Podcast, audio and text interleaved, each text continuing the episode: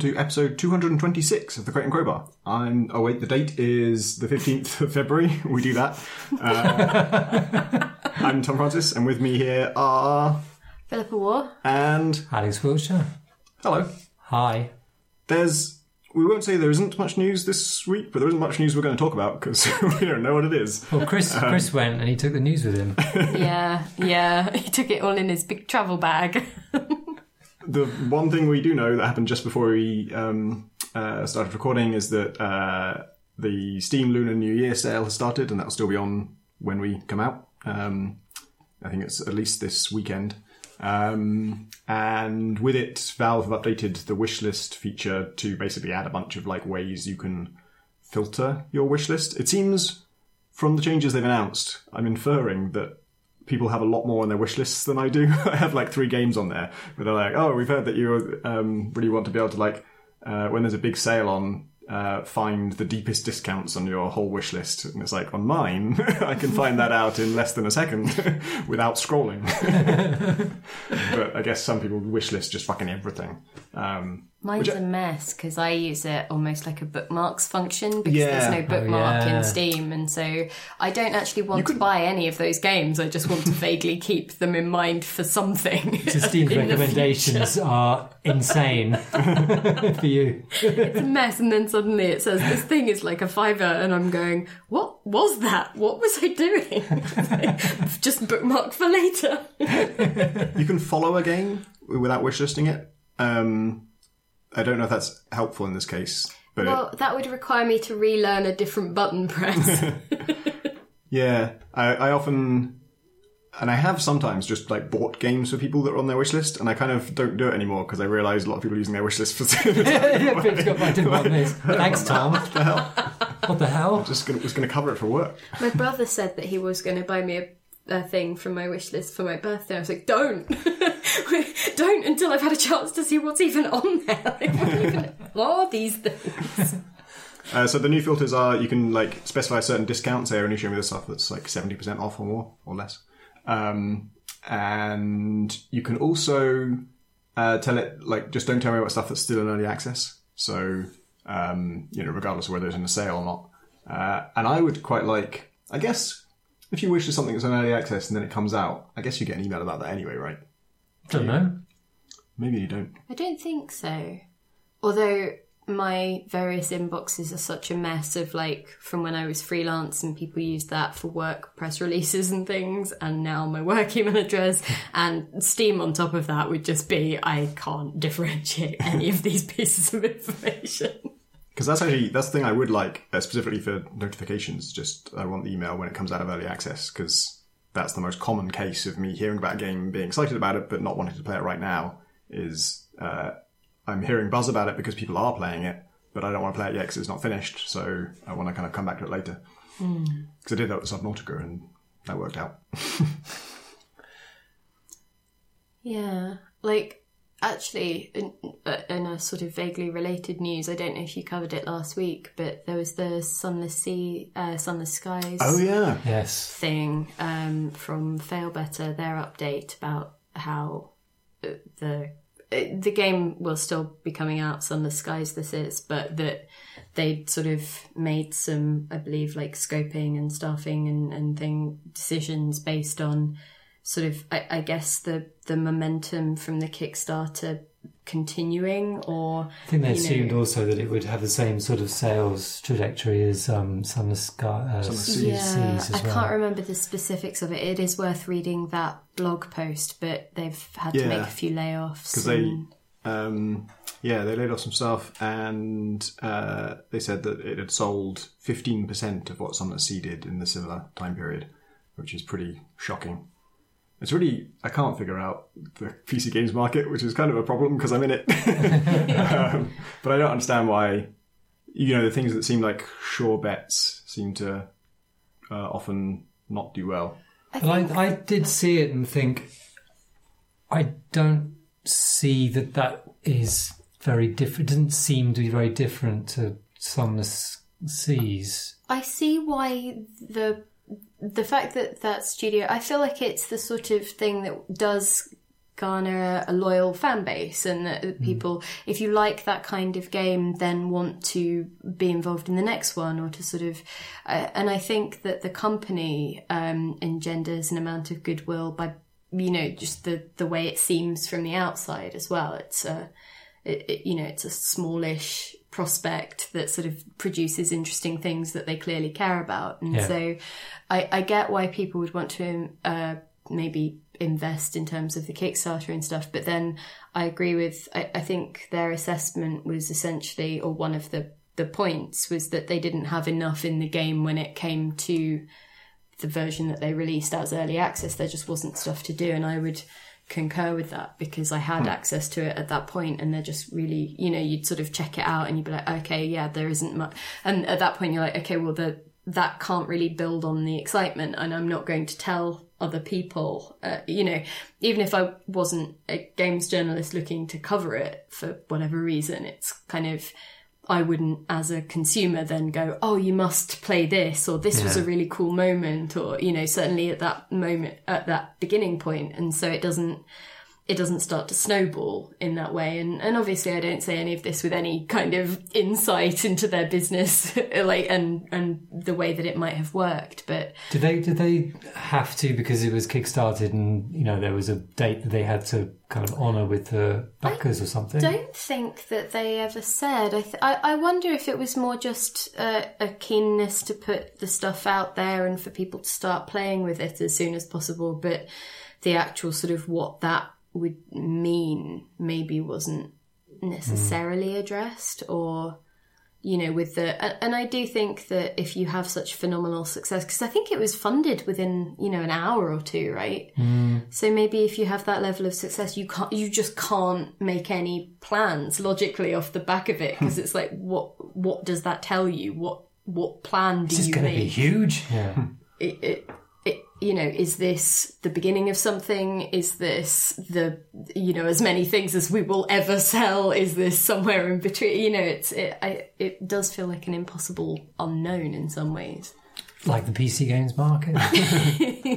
Yeah, I wonder if there are like stats kicking around about like um, amount raised on Kickstarter versus Yeah. uh, first week sales uh, when it came out.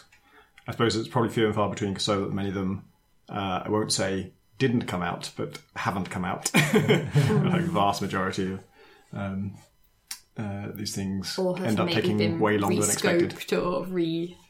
Yeah, it's probably there's just uh, it would there'd be so much to factor in between the Kickstarter and the launch that it wouldn't make sense to really judge. And it's so wild, else's- you know, it depends on the game because there'll be some sort of uh, very niche kind of made by boutique studios, probably maybe a little bit like Failbetter, where, where, you know, there's a, that impassioned group, as you were talking about, who would jump on the Kickstarter, but then is there the, the, the less kind of, the more casual, wider audience that would sort of give the bulk of the sales once it's out? Who knows? It was um, very interesting to me that they announced the sales uh, comparison because that's usually the kind of information that you'd want to not yell about if it's if you've had a um, if you've struggled. You sort of don't want to let people know that it's um, uh, that it's really uh, done that much worse. But I guess when it's a Kickstarter and people have paid for it and they're like, "Where the hell is it? Why isn't? Why aren't you?" Or you know, because it was the announcement actually was like, "We're not going to hit our date. We don't have a new date. We will still make the game. We don't know when it's coming out." That's obviously in isolation. That news would be like people would be uh, pissed off, and so they probably felt like they had to explain why and be upfront about it. Which is, and so in in the service of doing that, they obviously calculated it's um, it's okay to project uh, to you know let people know about your sales failure if it explains another thing they'll be even more annoyed about. Yeah. I also wonder, and this is, I hope this comes out right. I think if it was a larger company that wasn't hitting a date and therefore sort of had that almost sort of monolithic, impersonal element to it, that's a different thing. But when it's someone like Failbetter, like adding that extra, and we've had to do all of these serious, you know, redundancies and go through these Yeah, yeah. processes and stuff, I think that that also maybe sort of helps not exactly um, build up goodwill, but I think that those people who are sort of super invested in the studio or really appreciate what they're doing, sort of it, it maybe would bring out their tendency to evangelize. And I know that that, that doesn't sound quite how I mean it, but you know, it's, it, uh, you know, when you hear about anything that you like that's going through a tough time, you sort of maybe want to sort of say, oh, uh, maybe I'll go back, maybe I'll check it out, maybe I'll sort of see uh, almost if there's anything I can do, you know, there's an element to that that Yeah. maybe would be useful Yeah. to. It sounds so cold, but like to to sort of engender through that post. Yeah. And it's worked because, you know, like we're talking about it. There's a big story on Eurogamer, sort of behind Yeah. the scenes, which probably doesn't paint the studio in such a good light, really. You know, with lots of different people having quite uh, Is this something you've read? problematic. Say again. Is this something you've read? Yeah, there's a sort of a very exhaustive uh, article on Eurogame that came out yesterday, I think. Oh, I've missed that Uh, one. well, not yesterday, um, in the middle of the week. Um, and a lot of ex staff, um, current staff, board members are all quoted in it. And, you know, in some ways, it's not, it's the kind of thing you'd expect from, you know, a, a group of people who are going through a fairly difficult phase, some of whom, you know, knew about it and had to plan for it, and other people it was all sprung on.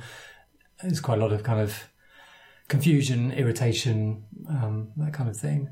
But you know, it it struck me that a lot of the problems the game didn't sell. You know, and that that's because of multiple things, not necessarily to do with the studio, even. You know. Yeah. Yeah, slightly sad news. And lighter news. Well, not, not news at all. Let's just stop talking about news. Uh, what have you been playing, Alex? I've been playing um, Slay the Spire. Yay! Lately. That's why I asked you first. this game, and I want to talk about it. I am completely Oh. gonna get that name wrong, by the way, because I can see out of the corner of my eye Shade Yeah. Spire on the Sla- shelf. Spire. Also, when I first heard about it, I thought um, I got it mixed up with The Spire, which Oh, is okay. again Yeah. by the Dust Bowl people, which is not out yet. Uh, actually, there was a segue there which I missed, which is this is an early access, and It is, so- and you've been playing it, which is against the Tom rules. Yeah, um, yeah, only because a friend recommended it, and uh, it was because I was jet lagged. Actually, I, like it, added it to my list. In fact, I think I might have even wishlisted it, or I sort of bookmarked it in some way, um, and thought I'll check that out when it finally comes out. And then I like spent four hours lying in bed doing nothing, and thought, fuck it, I'm gonna fucking play Shade, like Shade the Spire. Shade the It happened already. The thing is, though, I thought you were going to say I was so jet lagged that I didn't know when the actual release was. Has it come? It's So out jet of lag, I access. misunderstood I, early feel it. I thought I was on like future time. It's fine. It is one of those games that sort of, you know, I think you could argue that some of the art feels a little bit kind of um, And people have a little bit early access. this very accessy, podcast. but uh, They've improved actually uh, a lot of the. Uh, I think I said Chris uh, was put off it by the art, and I said that um, it seemed to me that some of it is placeholder. Yeah. Um, and actually, one of the things I was thinking of when I said that was the the campfire screens, and in the recent update, they've redone those, and they're like animated now, and they look better. yeah, and um, but This but- is. We should quickly recap what it is. Yeah, let's, let's go. Like, so it's a, it's a, uh, it's Hearthstone roguelike, you could call it. It's, um, it's a, it's a roguelike in which each uh, floor um, of the spire, which are I was you going to say, if in there's the spire? anything Are you gonna I kill ever didn't ever want to start again from scratch, it's Hearthstone. So I'm But the out. difference, the difference is like I can't do Th- Hearthstone because um, so this is a deck building game, which as distinct Oh, okay, from yeah. uh, a CCG. yeah, the CCG. So like Hearthstone, you go into your game with your deck, and you, which you've either poured over for our many happy hours, or you're like me, and you started looking at it, got terrified at the sheer amount of thought and reading I'd have to do, and stopped. Um, I picked a bunch of things I liked and then forgot about it for months and then just had to make the best of it when their deck came up. But Pip, what about the meta? It's all changed since then. Look, I won't have any of the right cards. It's fine. They're all deprecated, like wild. I know. So much work. It's not the year of the Kraken anymore. Terrible times. But so in this case, because because the, you make the, the deck as you go along, um, you know, through the game. So uh, you you finish the first battle um, with a very basic few uh, cards, um, and then you get to pick a card at the end um, of that of that battle um, out of a selection of three, and then you go on to the next, and you go on to the next, and you slowly build up that deck, and you're you know reacting to the the random choices that you come up with and the ones that you choose from, um, and you're reacting to what are called relics because when you beat bosses. Um, and sometimes found in chests and other kind of event um, uh, locations you'll you'll encounter.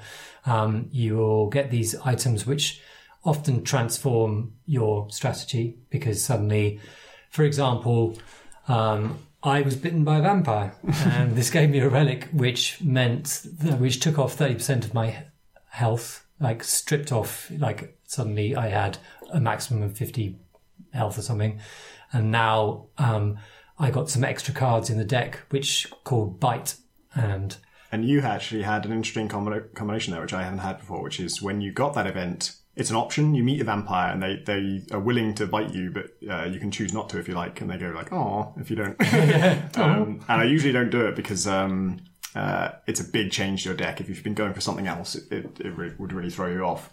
Um, but you had a relic that meant that every attack card you gained would automatically be upgraded when you gained it. And Yeah. bite is technically an attack. yeah, So all of your, uh, it was more tempting for you. Yeah, it's a bit harder every time. And did you get more health for that? Probably did. Uh, yeah, so with, with every bite, you got some um, health back, and I was playing a character. So the two there are two classes in the game. There is uh, the Ironclad, who's like a warrior about hitting hard and defending hard, and then there is the Silent, who is like a rogue character, so inflicting with damage over time stuff and and kind of um, big hits, but then quite squishy as well. So I was silent on that round, and so I finally you know, the, there's an inherent trait in the ironclad that, that the ironclad um, regains a little bit of health after every battle. And my Silent. silence suddenly was able to regain health. And that was because you can only regain health outside of those sorts of things basically by coming to a campfire. Yeah. So let's talk about And the when map. you do that- about the map. When, Yes. you, when you get to a campfire, you have a choice of do you want to rest or upgrade a card. And so if you need to rest because you have to get that health back, you're passing up the opportunity to upgrade a card, which is quite a big deal. strengthen your your deck. Um, but it's um, uh, but there's loads of really cool little um, mechanics. So there are some enemies that do um, kind of debilitating kind of t- attacks, which puts um, wound cards into your deck, and so suddenly you're being dealt a hand, you know, because you'll have a, a number of cards that you'll be dealt every every every round, and um, and uh, you'll have three of them, or you know, two of them being sort of wound cards, and suddenly those aren't choices you're able to make. So you're restricted on the number of actions you can make and that kind of thing. Um, so they're you know they're really really creative. Those are all different as well. Like there's um uh an enemy that burns you, and every time it gives you a Yeah. burn card, uh, it doesn't go into your hand right away. It just goes into your discard pile, and later when your thing is reshuffled, it'll come back up, you know, randomly. But when it you get it, if it's in your hand at the end of the turn, it deals damage to you, and it also doesn't go away, so it'll keep coming up again. So you keep adding burn cards to your deck, so your deck just becomes like not only garbage because you don't get any good cards because it's filled up with burns, but every burn is hurting you as well, and it's horrific. And then there's another one that. Um, so I got used to like, oh, you want to discard these cards if possible. Some of them don't do anything if they're in the end of in the in your hand at the end of the turn. Um, but you know they don't do anything good, so uh, you discard them instead of discarding something useful when you have the when you have to discard something. Um, but then there's some that are ethereal, and I was discarding those too. And then I actually looked up what ethereal does. It has this really nice feature where like every keyword mentioned on a card will pop up a little tooltip next to it explaining what that keyword means. And I actually read the tooltip for ethereal, and it says if it's in your hand at the end of your turn, it gets destroyed. So you want to keep it. You don't want to get rid of it, even though it's useless. You'd rather discard something semi-useful and keep the ethereal one that does nothing. Because if you keep it, then at the end of your turn it gets destroyed, and so it won't come up again. Whereas if you discard it, it's actually going to come up again. It's just going to get worse and worse. Yeah. And there are there are there are periods where like I, I had a build and the, the the variety of builds that you um that you kind of you feel that you've kind of come across them. Like I don't know. I've only got I don't know five hours or something played so far, so I'm certainly coming across builds that I'm kind of accidentally kind of stumbling on. But you know, you could have a build you know where a relic is uh, doing damage to enemies every time you discard a card, or every time you discard a card, you pick up a card. Like there are loads of you know. I don't know how they deal with the sheer kind of emergent, chaotic sort of you know cause and effect from the the interactions between these relics because I think early access is the answer to that. yeah. but it's a really both what I was saying at the start. What I was trying to get to saying at the start is that for an early access game, it's clearly been play tested to hell and back already. Yeah. So I actually spoke to them earlier this week, and because I'm writing about it um, for RPS, and um, they um, Is They- that the mechanic or is it yeah something else? yeah. So it's about it's about the fact that um, like Into the Breach, um, this game tells you exactly what you're going to be encountering next Yeah. turn. Tells what the enemy's going to do. and um, which is fascinating. The two games have come um, uh, uh, come, come about because of that, uh, with that same Two sort roguelikes, features. Yeah, um, and uh, but it, it's a. They said that um, their playtesters. They had some super play testers who had racked up 800 hours oh my god. Wow. up to the early access release, which is sort of It is really addictive. yeah, and, and and they showed me a few couple of videos, which are going to be part of the article. Um, uh, they the the one of them was from the very first prototype, and some of the card names were exactly the same as they are now. Like a lot of the systems were kind of right in there at the start, which is you know it's, it feels for an early access game incredibly solid. And the main thing that's missing is a third um, class, which they're working on at the moment. Is that the main thing that is left to add, or is And basically I some of the guess- art. and I think they they are doing they're adding more cards, but they they don't. I don't think they particularly feel the need to. You know, it. I expect adding lots of. I mean, there, there is a plan for adding more cards, and they kind of want. There, there are some numbers on their website, well, on Steam, I think, actually, that explain exactly what the kind of targets are for each of the classes.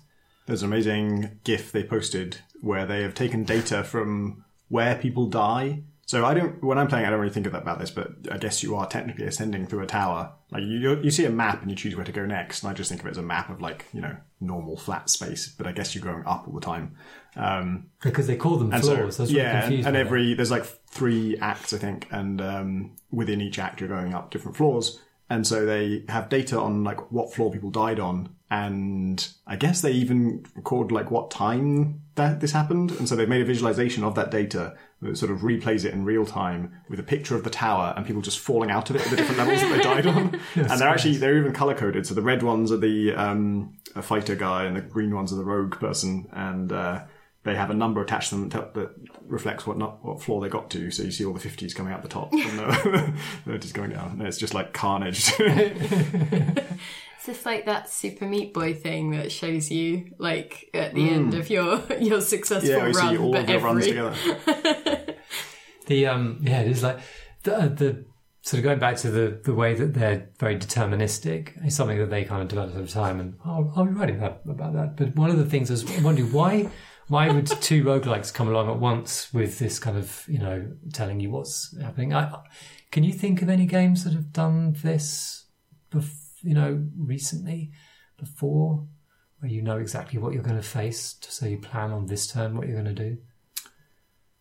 No, not really. It's something I, I really like, and I really want games to do more. Like I, I'm always in favor of more information. I just think players should have almost completely perfect information about everything that's going to happen, just because you can make more interesting plans in that case, and then you just have to give them mechanics that support that.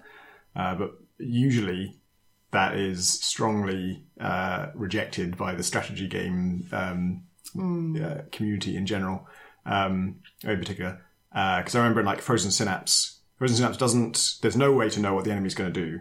Um, but I play it with Fog of War off, so I can see where the enemy currently is, and then on my turn, I can plan my turn, and I can also. The cool thing in Frozen Synapse is you can simulate the enemy turn as well. So you say, Oh, like, yeah. yeah, I think the enemy's going to do this, this, and this, and try and shoot me here. Now play out what will happen if they do do that, and then whether you're right or not. That's the only uncertainty left.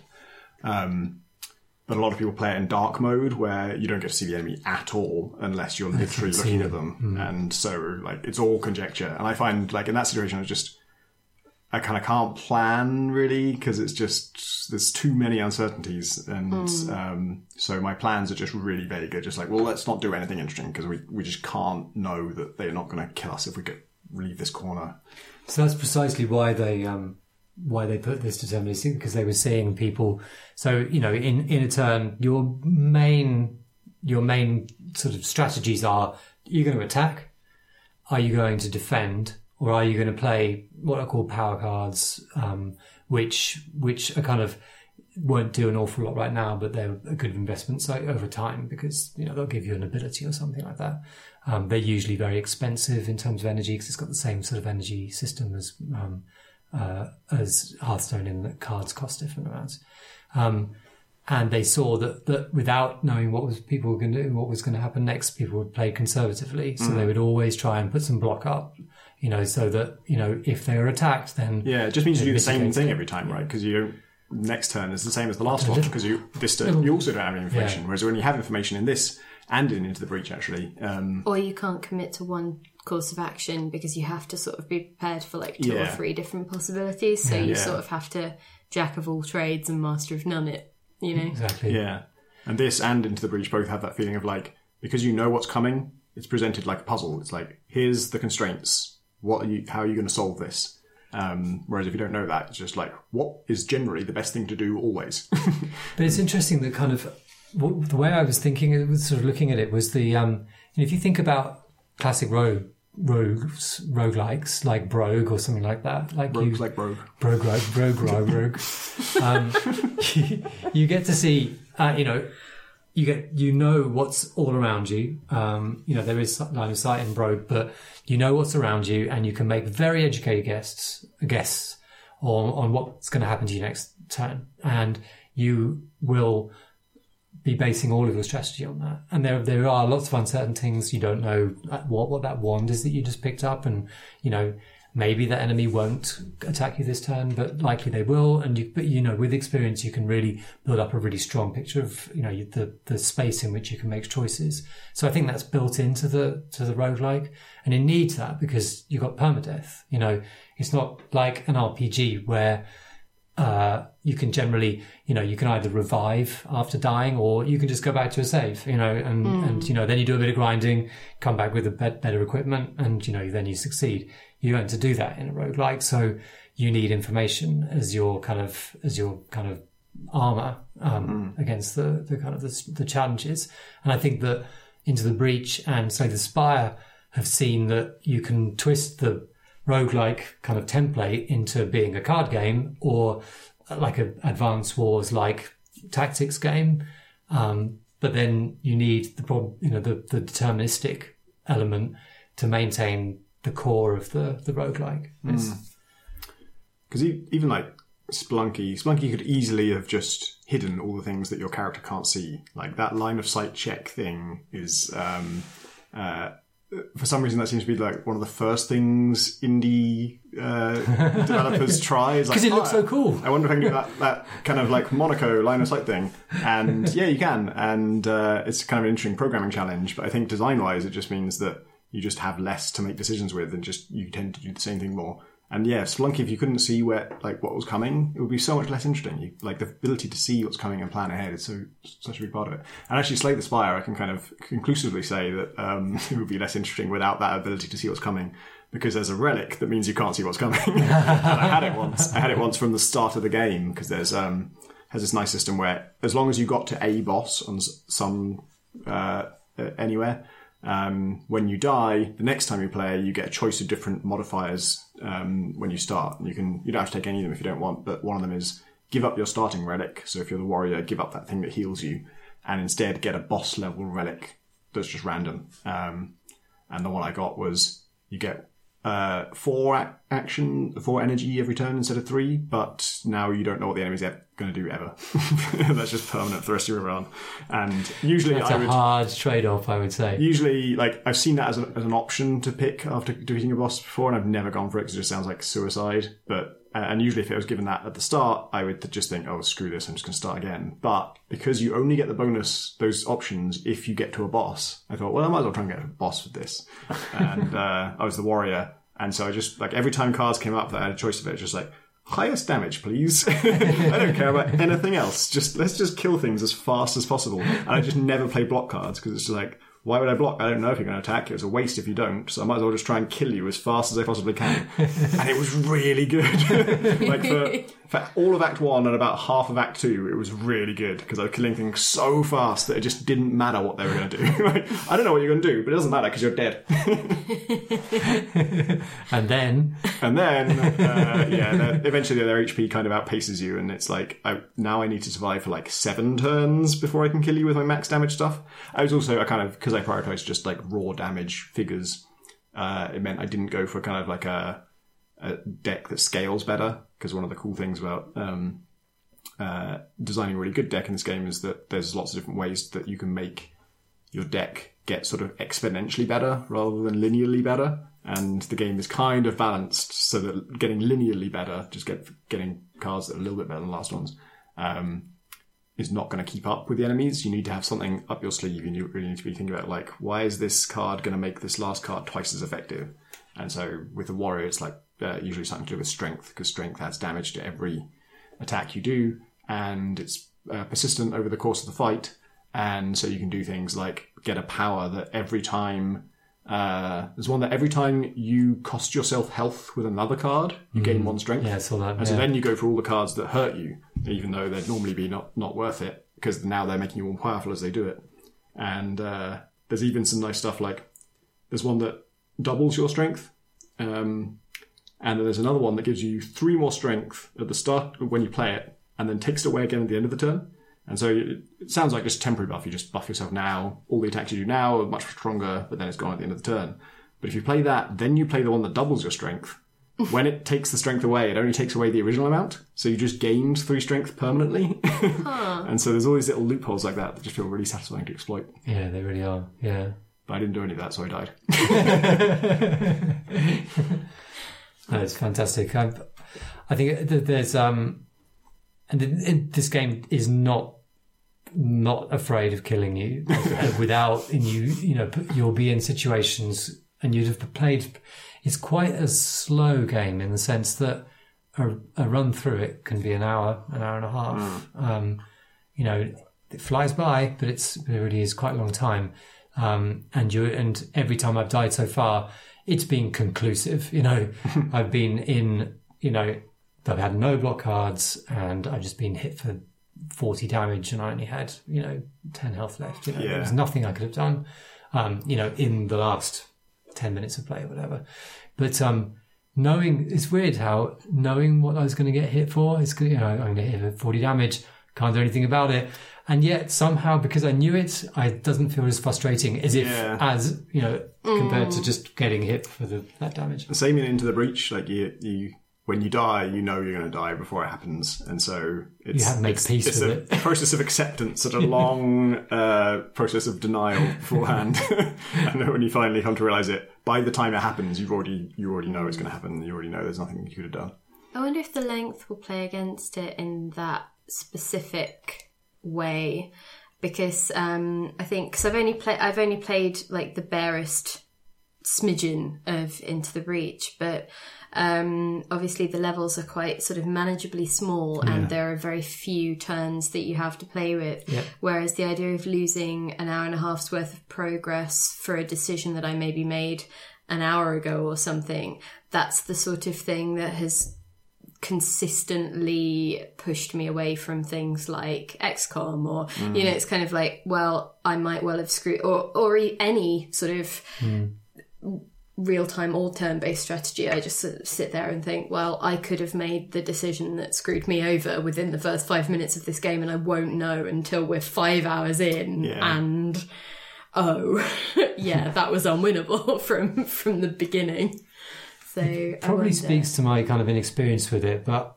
I don't think I can pinpoint what I did wrong, which I think help is that good or probably a bad? Oh, I never can. but I think that maybe is part of my I did so soreness. well. This is bullshit. No, I, It's like, so random. Like it's so random, and the you know the just the sheer cause and effects of it all is so kind of convoluted that it's hard to figure out. Kind of, it's it's death by a thousand cuts, Pip. because the problem is like there's it's sort of double random and that like you get presented this. Double round. Yeah, that's my technical term for it. You get presented like a choice of three cards when you defeat an enemy. Which one do you want? And uh, you can make the right choice then. Like this card is clearly better than those other two. It's like a thing that adds some poison damage, and there's all these cards that you could get that will multiply that poison damage and make it do that that snowballing thing, that, that exponential thing. Um, and then it might just never give you another poison card ever. and if you were holding out for that and you didn't choose those other like basic combat cards that aren't that interesting, but actually if you'd gone for that, what you happen to be offered in the rest of the run was way more in, in tune with that. Like you just can't know that, and so you, sometimes that screws you. Yeah, yeah. Mm. But it is it is a roguelike where I I'm enjoying the journey. Okay. And so- cool. While you know you can really start enjoying a build, you know those few kind of battles where it's, everything goes right and you know you the, everything seems to work um, are great. And it's a sad to lose that, but it's a you know I like games that allow you to enjoy playing them rather than kind of just only aim for the satisfaction of beating them. Controversial stance from Alex. Well, and also in this terrible, terrible world that we live in with, you know, absolute unpredictability, it's quite nice to know what's happening in the next three seconds. to be honest with you. so you're going to go over there. Brilliant. I can manage this. And that might be bad for me, but at least I know. It's like, at least I've got some control over how I now react, I guess. I'll settle for that. What have you been playing, Pip? Um, well, so there are two things that I think would be cool to talk about. One is um, I actually went to the Dear Esther live concert thing when that was in Bristol, and that was an interesting experience. Um, but also, I've remembered that I was playing um, part of the demo for In Other Waters, which is a Kickstarter. Oh, yeah. Did either of you play? no, but I've heard of it. I've only heard of it. Okay, so um, as far as I've played, like this, obviously, it, it might. I guess there's a chance it might change to something completely different and become a, I don't know, a shooter like a part way through. But um, from what I've played so far, it's um, you essentially are interacting with another uh, with a life form via a series of dials and things because you're playing essentially as the AI of the suit that they're wearing on this ocean planet uh, exploration thing.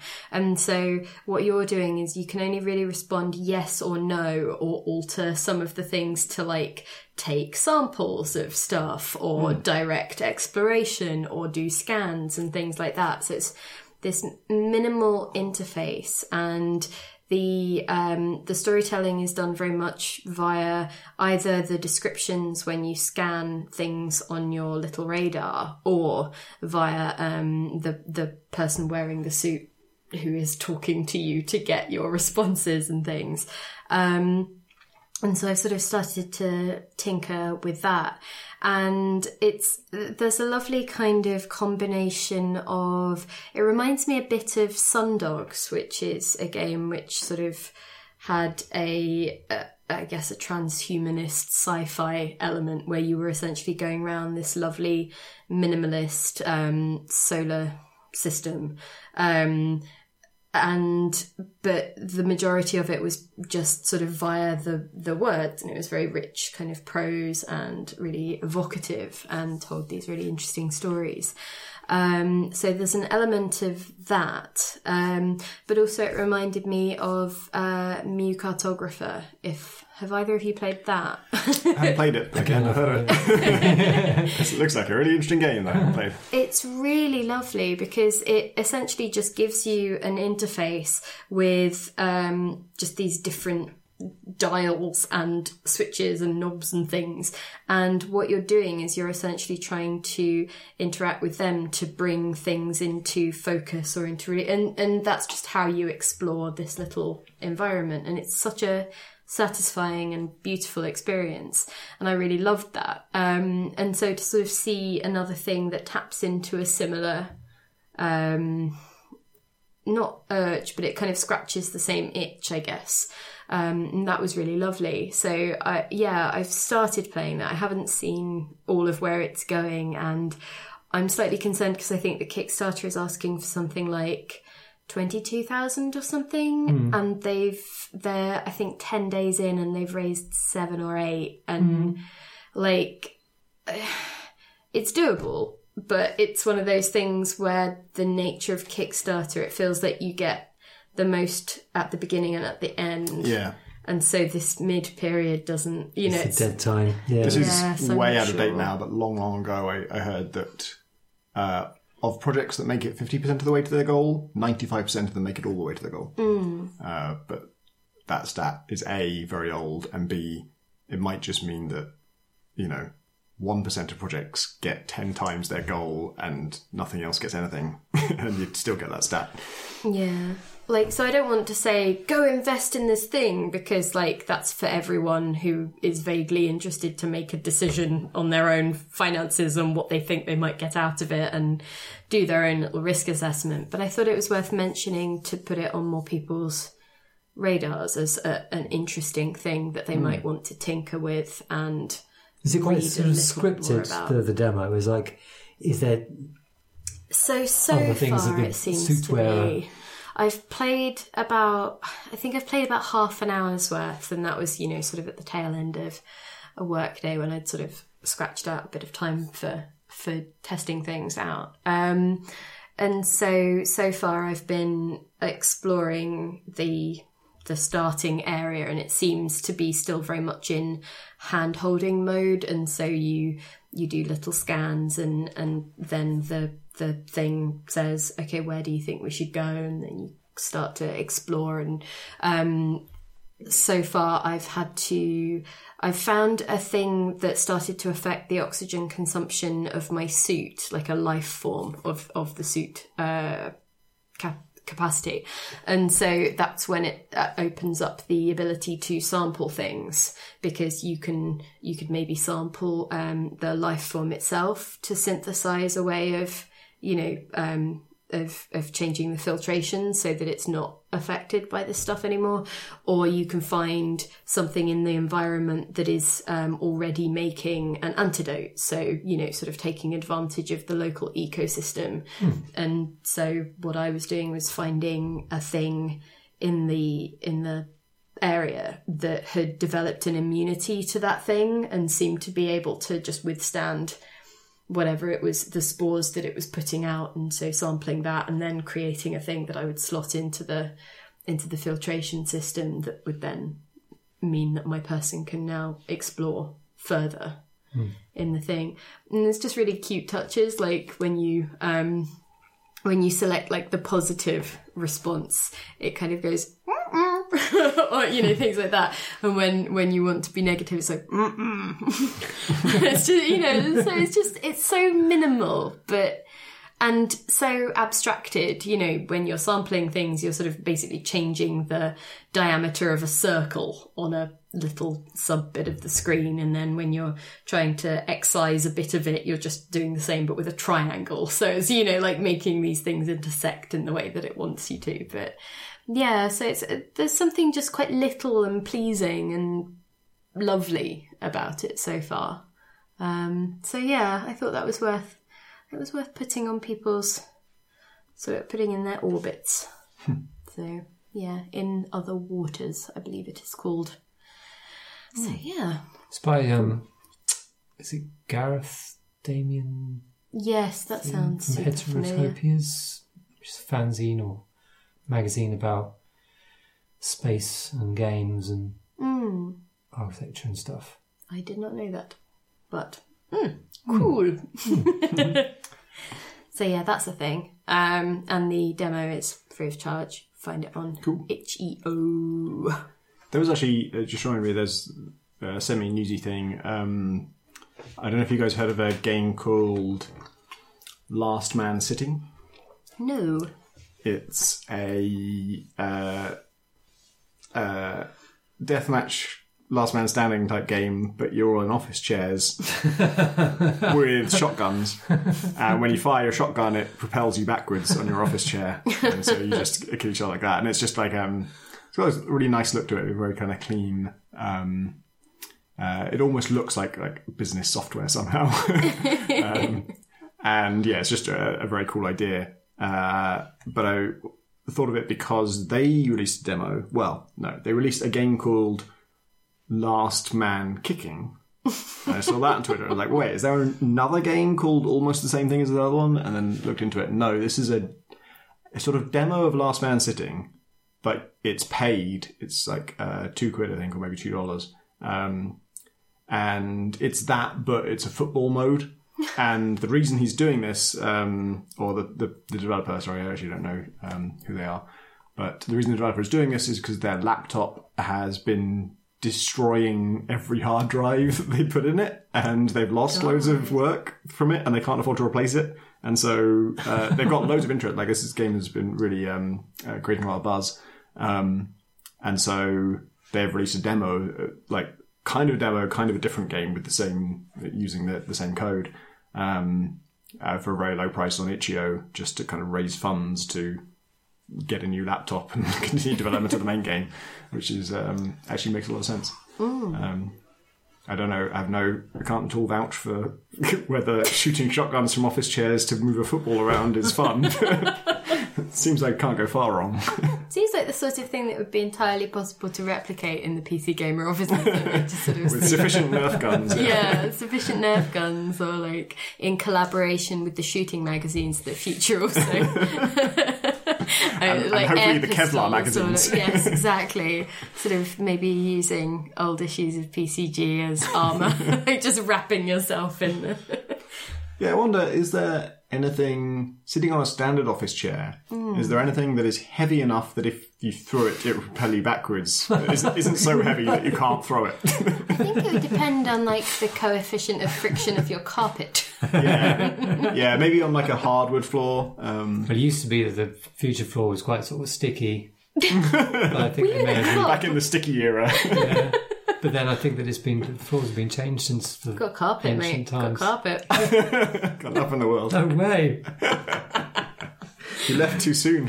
Oh, got a new logo. The thing is. I think it's more that like if you try and if you try and move yourself towards something, you do that thing of you move as forward as you do back. So you have to do that real sort of bum shuffle of Yeah. like you might as well have got up. What is? Can can a physicist please explain to me uh, how how is it possible that like when you're on a wheelie chair you can do a certain series of movements that move you forwards, right? Like you, as you say, there is a bit of a back move to it as well. Yeah. But you can sort of finesse it such that the forward move actually does move you and the back move doesn't Yeah. so much. Yeah. It must be like you must be because of the using friction. your body There must to be like, dampen the Yeah, maybe. the backwash, whatever you call it. backwash But have you ever tried to move backwards in the same way? no.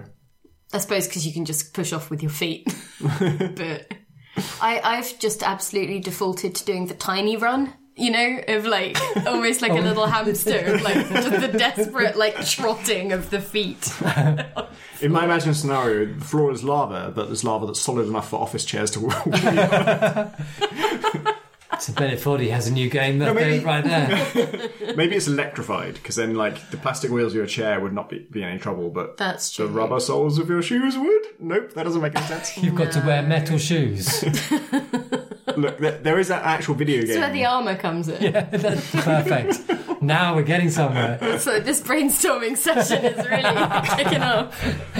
Okay, here's my real question: Is would that office chair scooching trick work in space? Oh, Because I think not, right? Yeah, yeah, yeah. Why instinct would you is have an office chair in space? you got to sit down in space. record scratch? You're probably wondering how I got in this situation.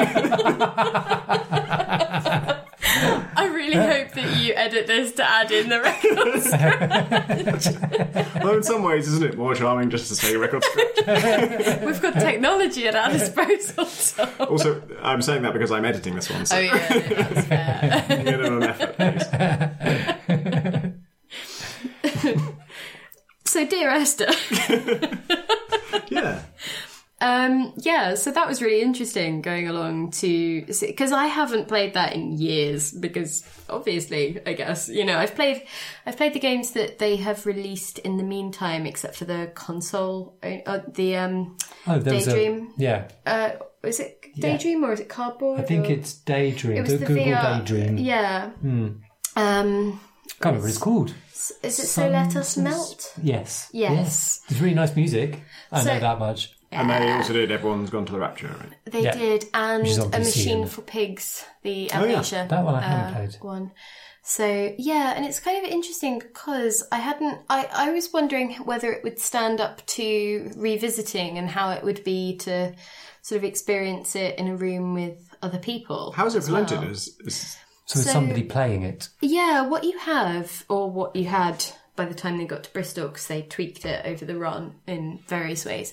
But broadly, what you have is you have the uh, string quartet, and you have the uh, conductor, and you have um, a narrator and uh, a singer. And also, you have um, certainly at Bristol, you had somebody playing the game, and they are facing the same direction as the audience, and so the screens are sort of to you, so you can kind of see their perspective on things. But he was so still that I didn't know he was playing until there was a loading screen, and I was suddenly like, "Wait, what? Oh, yeah, no, someone is playing this." Because I was kind of, you know, I, I think I assumed it would be, but he definitely doesn't play it like a person on television plays video games, right? like leaning drastically to the side, and I suppose Dear Esther doesn't really lend itself. Kind to of that. more. It's more sedate. Oh, shit! like I need to like really Power skip slide. around this corner, you know. Power slide into that stanza. exactly.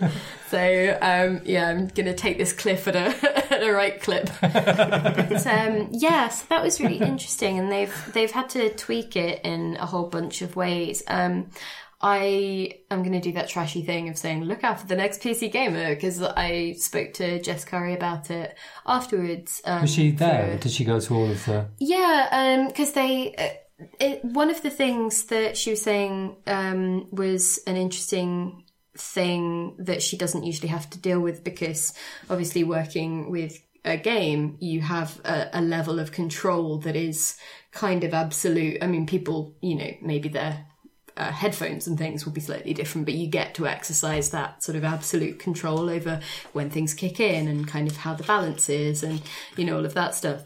Whereas when this thing was touring from place to place to place, each venue just makes it sound different and, you know, has its own sort of character that it adds into what you're doing. And they've got a few hours and sound check and rehearsal and stuff to just make it make it work and make it right and for that specific space and stuff and that was really interesting to to think about in a way that I hadn't needed to Because it's a, it's a performance of a game um, rather than a playing of a game, isn't it? yeah and there's other things like how does it tell the narrator t- when to speak or like what yeah, to because say I guess it's sort of the randomised element of the uh, the original, the actual game. How do they deal with that? Yeah, like so it there is there is a new build. It's just a, a, a new build of the game. Um and so there's a bunch of stuff that's been done to sort of take into account that stuff. I won't go into the specifics of it because the magazine isn't out for a little while but from what she said in the um in the Q&As afterwards because there was like a public Q&A after each thing which was really nice because it was um Jessica and uh, Dan Pinchbeck who's the other co-founder of um of the Chinese Room which is the studio. Um and so like they were talking about how initially obviously you're sort of you're sending this stuff to uh, a computer and code is dealing with it but for the for the live build you couldn't have all of those uh, crazy amount of permutations of different dialogue because a human would just be like i'm going to I, i'm just going Which i'm section is it? going Have I I'm read this one before? Yeah.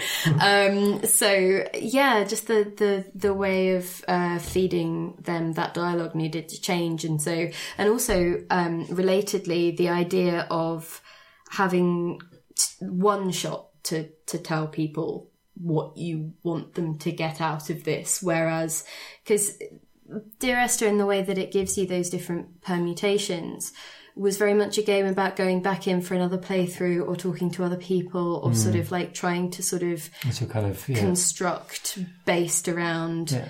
a narrative that can be very confusing and interweaves in ways that don't necessarily make sense uh, straight away or with the pieces that you might have in the current playthrough and stuff.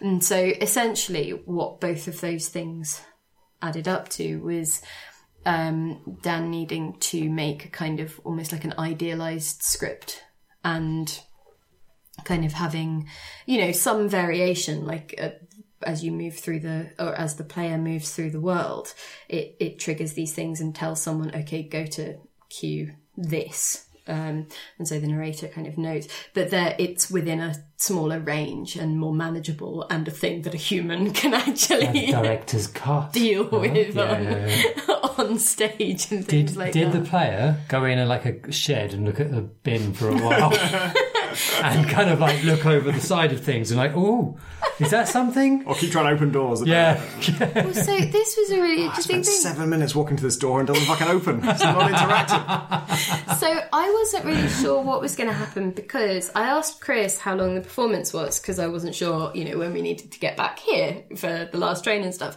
And so he just told me, I think, what I think he just found a listing on a website rather than the actual information.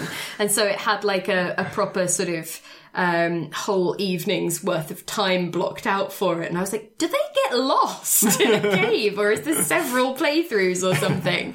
But it, you know, it's, it's a kind of 70, 80 minute slice and it is, you know, a play. But it was really interesting because that was another reason that I didn't twig immediately that the person on stage was playing because they were moving so smoothly and not behaving how I behave in that game. like they weren't sort of challenging what it could do. Because I think the first thing that I did when I played Dear Esther was walk into the sea to see whether I could, you know, because Yeah. it deposits you on that jetty, right? And, and you're facing the, um, the, that ruined shed Yeah, yeah. or uh, cottage or whatever it is. Yeah. Um, and certainly when I went back to it off the back of this, I did just turn You immediately turn round. and walked Yeah. into the sea Always. and died. and so it Does was, something kill you? no, it's um basically every time, certainly in the landmark edition, every time you do something like falling down a steep side of a cliff or down into a hole or into the sea or whatever, it sort of does a very sort of organic fade out with kind of, mm, I think it's like a heartbeat noise. And so it sort of, um, bolsters that sense of this island might be a metaphorical sort of manifestation of a, a human.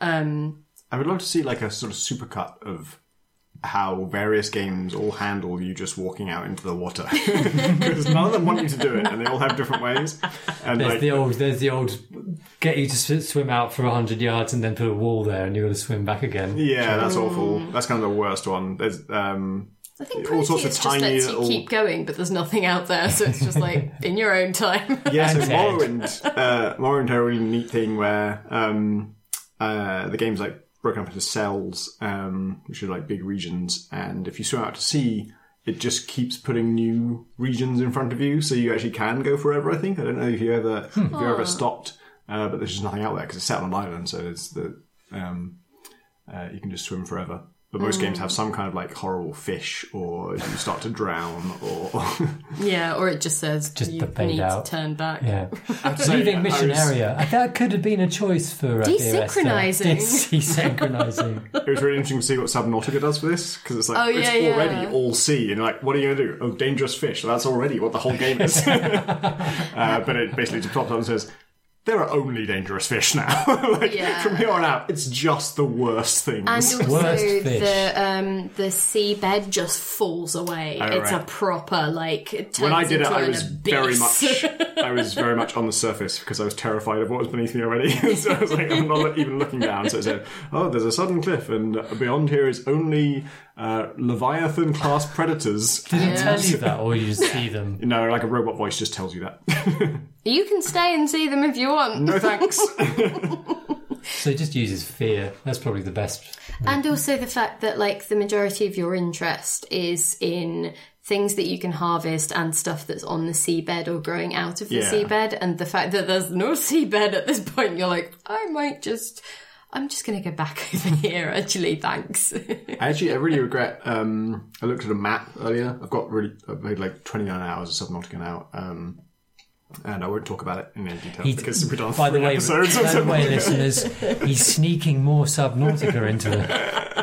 Uh, I regret looking at a map. If you don't look at a map of Subnautica if, you, if you're still playing it, because um, there's like a, there's a spoilery map that tells you where everything is, and there's another one that's just like the shape of it, like how big is it, where is the boundaries. And I looked at that and I was like, oh, really? it was way smaller than I thought. When you're in it, it doesn't feel small at all. It feels like you go anywhere in any That's direction. just maps for you though, isn't yeah. it? Yeah. But usually you can see the boundaries right in the map, like you know. Um, uh, Morrowind, it's an island, so you can see the edge of the island and you know how far you can go. In this, because it's all sea anyway, I even though I'd been to one of the boundaries that is way closer than I thought it was, when I saw it on the map, it was way closer than I thought it was. Like in game, it just sort of felt further away somehow. So yeah, looking at a map has made the game feel smaller, and that explains why it doesn't have a map. Like as far as I know, anyway. Um, Yeah, it's a know, decision. a lot of the you need to know where things are, and so you make beacons and you sort of you try and do it yourself, but it never lets you see a map because I think it's it makes it lesser somehow.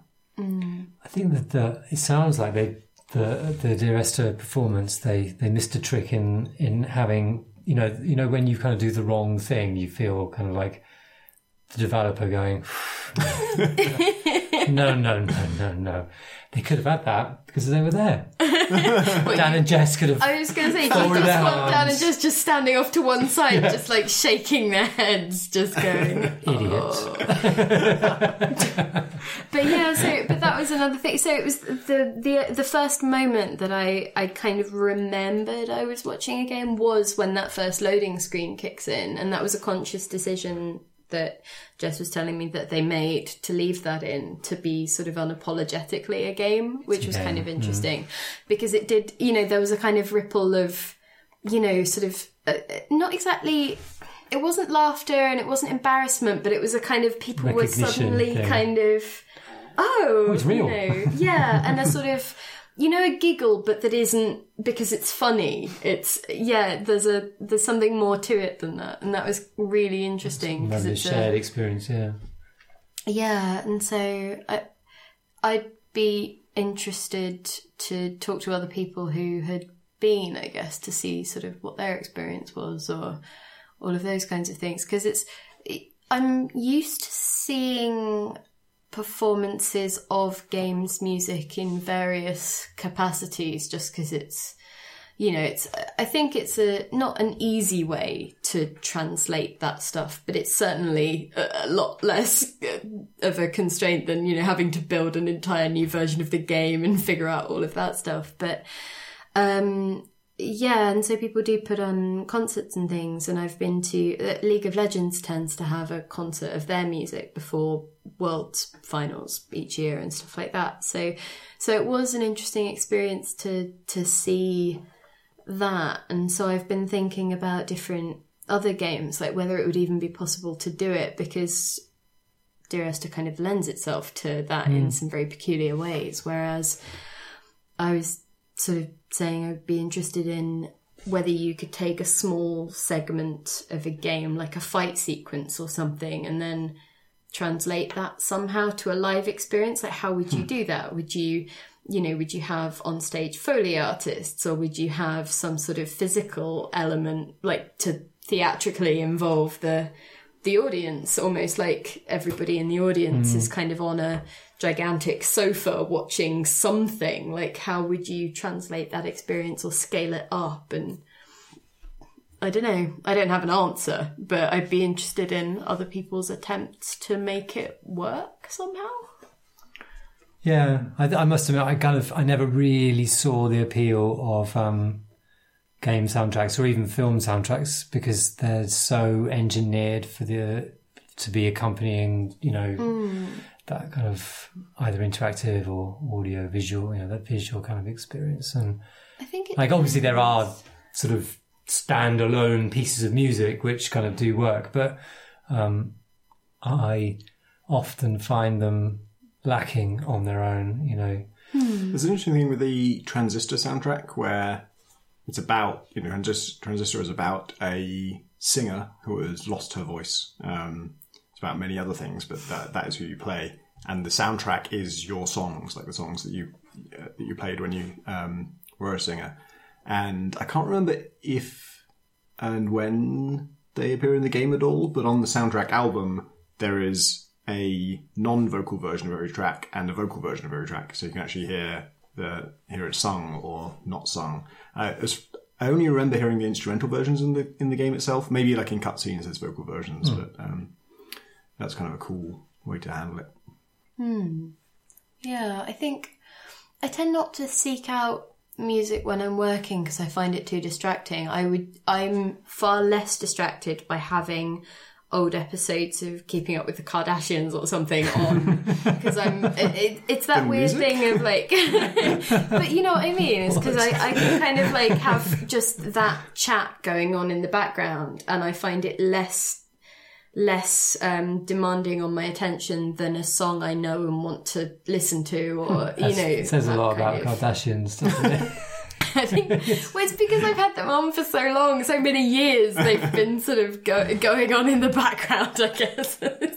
anyway, what I think I was getting at was I think the only um, the only piece of games music that I do that with, and it's not to sort of like throw shade on anyone else's stuff because it's, it's such a weird thing, but every time I'm writing about League of Legends, I put Warriors on repeat. and it's such a shock. Oh, it's- I'm in the mood it now. must be really messing with Spotify's opinions because it's like, I don't even know what she's doing. I mean, obviously she's writing about League of Legends right now, but I don't. What what what's going on, Pip? Like, what what is this? And also, Spotify keeps trying to recommend me things that aren't Leonard Cohen or Mariah Carey, and I'm like. I don't, really doesn't I know what to make of you at all. I, I, like, I, I don't think you've understood what I'm about right now. It's the final, final challenge for AI. Recommend Pip some Honestly, music she that's doesn't not that already hard know. a pattern to recognise, is it? oh, you only ever like it if it's. Well, this is the thing though, because I do you When is she going to be writing about League of Legends next? the um the the thing that went round a while ago? You know, where Spotify basically profiled you and said, "Oh, you like this, this, and this," or you know, we this oh yeah, type of music. a million or- genre names came out of it nowhere. was something and but i did try following that link and it might it might have just been a glitch in the system or whatever it genuinely it had nothing for me and i was like but surely i'm the simplest person that you could ever have to profile because i think at that point it was the moana soundtrack and whitney and it's basically like you've got two things you just say she's into two things that's it, job done like, Amazon none of knows how to do this. Exactly. It's like you buy two things, it'll recommend those two things to you forever. How about another Moana DVD? I know. I just be like, yeah, brilliant. I haven't got one for the for the loo. You know, We've got Actually, through for- weird circumstances, my mum has just bought on Amazon the whole Twilight Saga three times. she not only has no interest in watching it, but didn't know what it was. I had to explain to her what, what it was. Um, what before it all arrived. I have to warn you, Mum. after three copies. You've got a wall of Twilight. this is what it means.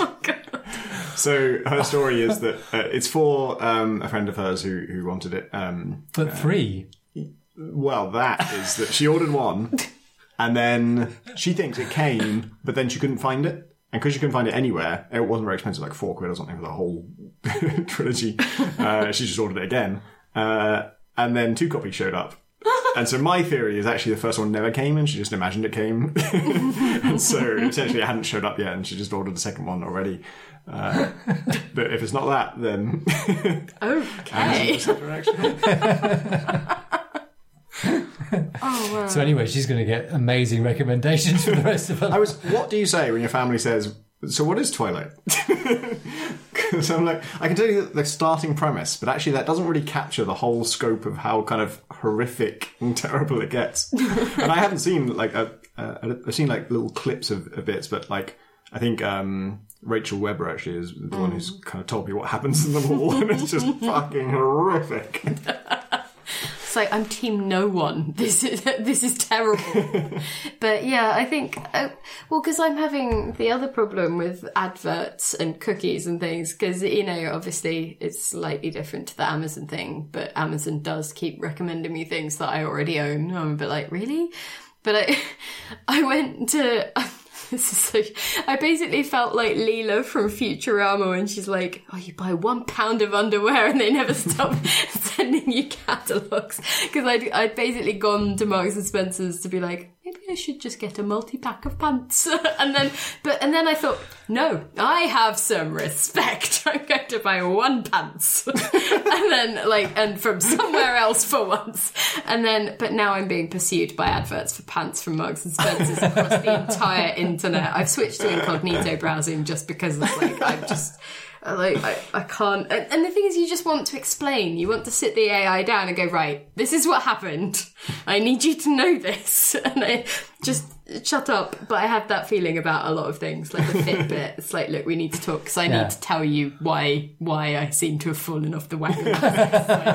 They look like that to you, but believe me, Yeah. you my life. I need you to know. you don't know my life. that I one day I left you at home, but I did go to my gym class. and there was another day where it sounds like I did a lot less, but but hear me out. and so it's yeah, I, I feel As like I was walking, yeah. someone was grabbing my wrist and putting it back where it was, so it didn't really move that much. I really feel I did a lot more than you're giving me credit, and so on and so. And there was a, yeah, I changed time zones. That wasn't factored in. It's like, how is that not? That's an factored in? hour less I know. per day. Yeah, and so I, I really feel like with all of this AI thing, there should be a button for "Let me explain." Let me explain. Please let button. me Yeah. That's why I've always like um, with Chrome, I was sort of not to track my history or anything because I can't explain the things I visit. There's no accounting for this. I can try, but it will just sound defensive. yeah, and so I turned that off. And then I found out recently that it was kind of back on without me ever having re-enabled it. Not because they've kind of redefined it. Like now, Chrome doesn't track your thing, but your Google account does, and they have to. Or you can't use Google Assistant on your phone. Have a uh, Google uh, Pixel thingy, uh, mostly for the assistant. And I like voice controls. They don't work at all, but I like them anyway, and I, I want them to work. And uh, so I like Google did. It's like check your security settings, and I checked my security settings, and then I actually discovered it has a check your privacy setting. So I went into that, and I was like, yep, yep, yep. Oh, and Google's just tracking every site I visit on every device, on every browser, uh, on every machine I use Chrome on, and keeping a permanent log of it that is easily accessible without kind of like, um, you know, any extra security or anything. I'm like, no, actually, no. Can I flush that So what's and never more important? again? Did you did you is is Google Assistant less It's, important it's, than that? it's a moment of truth, isn't it? It's a Yeah, it is. dark search of the soul. it's more important that you don't look at what I visit, or that I can say Oh, timer six minutes and have that work. and uh, I mean, those two things should not be in any way related because uh, if I asked you like go to my favorite site, sure you need to know my browsing history. But if I ask you timer six minutes, nothing about that involves my browsing history. But since turning it off, All or Google nothing. Assistant will not do anything for me. Just Amazing. because you turned off web activity. so I've gone the other direction, but that means that Chris sometimes comes into the bedroom and finds me shouting, "Hey Google!" and he's like, "Well, firstly, it's okay Google." And I'm like, Hey Google. Okay, right. Well, okay, Google. And then he's just like, yeah, but you haven't turned on voice commands because you're afraid it's listening. And I'm like, yeah, but if it hears me say, okay, Google, it should know that then it should start listening. That's kind of what it, that's what it's supposed to do. And actually, Hey Google But does work won't. now. And then it will tell the Yeah. Fitbit that I was lying. So it used to it used to be OK Google, and I hated it, and then they updated it to Hey Google does work now. Although it, I, in my experience, it was less reliable than OK Google. Uh, Yeah, it's presumably that sort of um, I don't know. It was weird wordy because sounds. I think it's just because it accepts both, and so when you train it, you give it like it used to be you give it four examples of you saying "Okay Google." Now you give it two examples of you say "Okay Google" and two examples of "Hey Google," and that's not enough examples for it to work with, so it doesn't recognize a bunch of times you say it. And yeah, in theory, it's it's got I, there is an article somewhere of like um, describing how this works, the low level processing that is about Siri, but it must be the same technology for Google. she only listens to Chris now. Uh, She won't respond to me. I have to it's get looking him out- to tell her what I want. Tell it. Tell it. tell Siri. You tell Siri. so it's it's like a dog. It's only looking out for its own name. It doesn't really understand anything. so it, it is listening to everything, but it isn't. I'm not um, cool with that, but I do processing it want it to still respond to me when I talk. But actually, one of the reasons I I want to turn all this shit off is that it also, every time it has successfully recognized Hey Google, whatever else uh, I say after that, it's also logging all that. And there's a permanent history of everything I've ever said to my phone. And it gets it wrong. You know, we all know this, right? Except anyone reading your, your history of this would instantly forget that fact and think you really did say this horrible thing to your phone. oh, like, That's the Why scary does he hate ducks so much? God. So I, we got um yesterday we got a HomePod, an Apple HomePod. What's that? Is never that like That's Alexa? that's the Apple Alexa. um, speaker thing. You know, Right. like the Alexa. it's really called a what's it HomePod? HomePod because it's like an iPod for the home. I would have thought it'd be like Apple Home or whatever. Yeah, it's cool though. I it's thought, really yeah, I thought they stopped pods. I thought it, uh, with it. stop pods. No, as in I What's a thought they'd pod? stopped with the pod. Yeah, they sort of haven't called things pods in a long designation. No, no, iPod. I thought they were doubling down on exists. i. So wouldn't it be iHome? I home? I don't know. Look, I, I'm not bloody Steve Jobs. I was going by Apple TV. Hey, thought- so Google. thought it'd be Apple. hey Alexa, ask Google why Apple call this the iHome. why is why is Siri? Hey Siri, tell Google. Do you see that? There's a wonderful video where someone's got, um, uh, I think it's a Google Home or whatever it's called, and uh, an Alexa, and they tell the Alexa to set a calendar event called "Hey Google, set a calendar event called," this," so that one triggers the other, and they just go in an infinite loop. They just because every when they set a calendar event, they confirm it back to you. They read it back to you, Yeah. and the reading it back triggers the other one to set the other. That's beautiful. There was a really snidey exchange. I can't remember the exact wording. I wish Chris was here for this, but like, I was he didn't want to sort because I I fall asleep listening to stories, and when I didn't fancy having my headphones in, I was like. Hey Chris, tell me a story. And he's like, Oh, I want to go to sleep. And I was like, Hey Siri. Hey Chris, tell Siri tell me a story. And then Siri was just like, Another one. What's Chris been doing?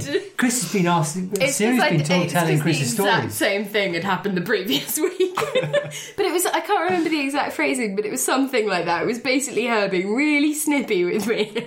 Like, oh. My niece, There are who's too many people in this relationship. my niece who's five asked Alexa. Um, uh, she said, "Alexa, uh, play the bakery song." I don't know what the bakery song is, but I assume it exists. And it played um, uh, a song by the White Stripes that had like death in the title. it was like really nasty. She died outside the bakery.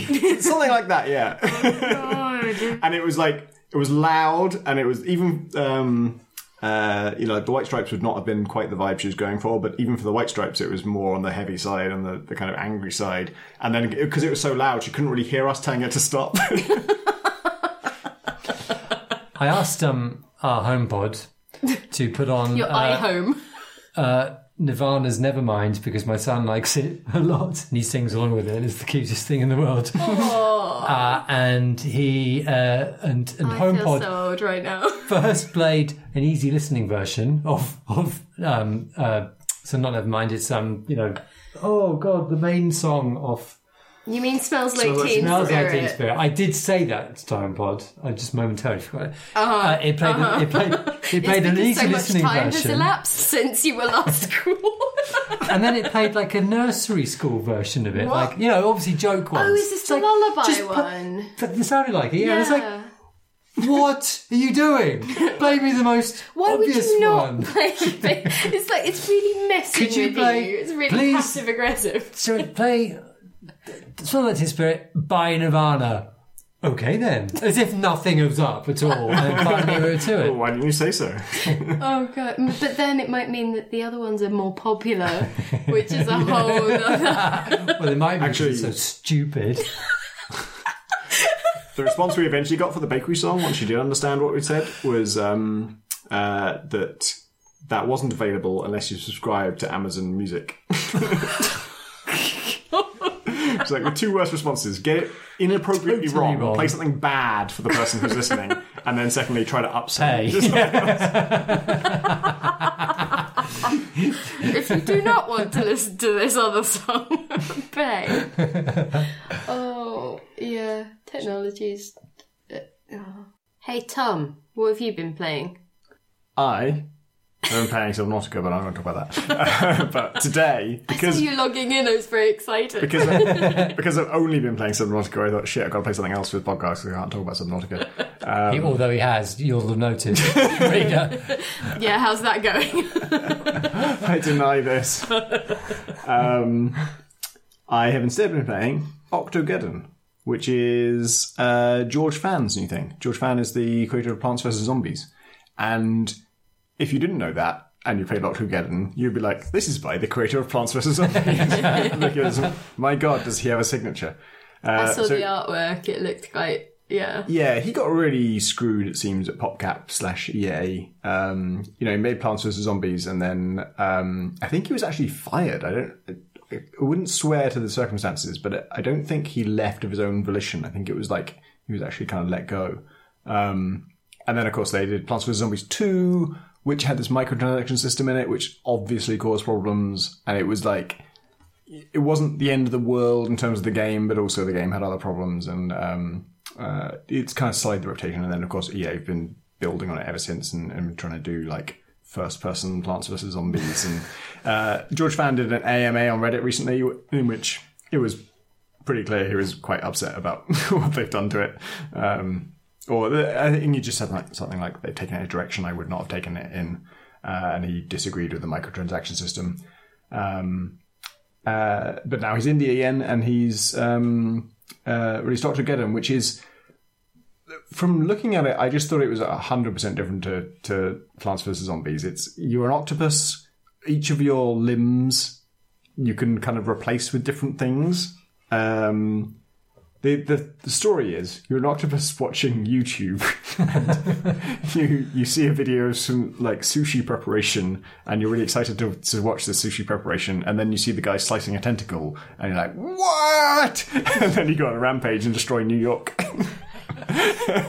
But by replacing his tentacles with kind of things, surely he's slicing his own tentacles up. You would think. I'm watching a sl- tentacle being sliced, and I'm like, oh, so that's how the, the, the things get grafted on. No, no. Why he's he he's just angry into about that. sushi videos at the start? I don't know. That's strange too. I mean, I guess he eats fish. I imagine. Oh yeah, I Yeah. suppose. Or fishy yeah, things. Okay. So it's fair. like, oh, okay, cool. fair. Like love rice. he's, uh, Doc- octopuses love rice. It's every chapter begins with him seeing something on TV or YouTube that makes him mad. Senses him. But it's like the first one is like, okay, sushi, yeah, they, they you know, uh, use uh, tentacle based creatures in that sometimes, and that would make you angry. And the next one is like a stand up comedian mocking octopuses. That does not happen that much, actually. I, I, I won't swear to be like a connoisseur of the comedy scene, but I, I haven't seen that many jokes about You saying that's not relatable content? And then there's like later on, there's a fight between like Godzilla and a, and a giant octopus, and Godzilla just really humiliates the giant octopus, and so that's what drives me crazy on that one. Like when the stand-up comedian mocks the octopus. He destroys Sydney Opera House, which sort of somehow implies the stand-up comedian was in Sydney Opera House. I don't know if that's what they do there. Singing comedian. Maybe it is. Um, anyway, all of that is praise, by the way. all of my narrative issues with this are 100% positive. and uh, the mechanics are you are an octopus. You st- strangely. So all of the important things about this game are unexplained. Like why you're angry with New York is totally explained thoroughly, but why you only have two tentacles is not explained. Uh, why you can graft other creatures onto your tentacles is not explained. That's the core mechanic of the game. So you start off with just two tentacles, and like you, like submarines come towards you, and you have to point a tentacle at them. There are only two buttons, just left and right, and it's just rotate le- clockwise or anti-clockwise. Um, and you want to rotate your tentacle so it's pointing at the submarine when it comes towards you, and it does just enough damage as to hit them twice, and only hits twice a second, but that's just enough that it kills the sub before it hits you, so you don't take any damage. If you don't point your tentacle towards it, it hits your, your core, you know, your actual head, and then you take damage. And Your soft cephalopodic Yeah. head. You've only got three hit points. Um, That's just the. and then it starts very, very slow. And I mentioned this because I'll come back to it later. Um, just like Plants vs Zombies. Plants vs Zombies, like the first couple of levels, you can only plant one plant, and you can only plant it in one place, and then it hits a zombie, and it has to hit him like seven times before he dies or something, and it's just no, there's nothing to do for a long time. But on the plus side, it is inherently understandable. You're never confused. It's always you're fed information at uh, a rate you can easily cope with, no matter who you are, no matter what your experience is, and so that's why it's so accessible and so popular. Um, it leads you in really gently, and this does that as well. Uh, so early on, you just have two tentacles. You can't choose what they are. They're just tentacles. You just point them at things, and they just do some damage.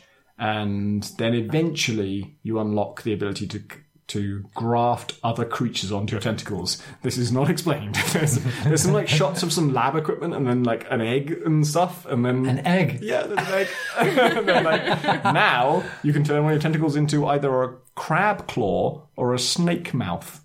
And a snake mouth will spit venom at your enemies, and a crab claw will snip them when they come in range. And the crab claw does massive damage, like all crabs. And the snake does light damage, but it's ranged. But the range is very limited. And the, the snake is very much like a pea shooter from Plants vs. Zombies.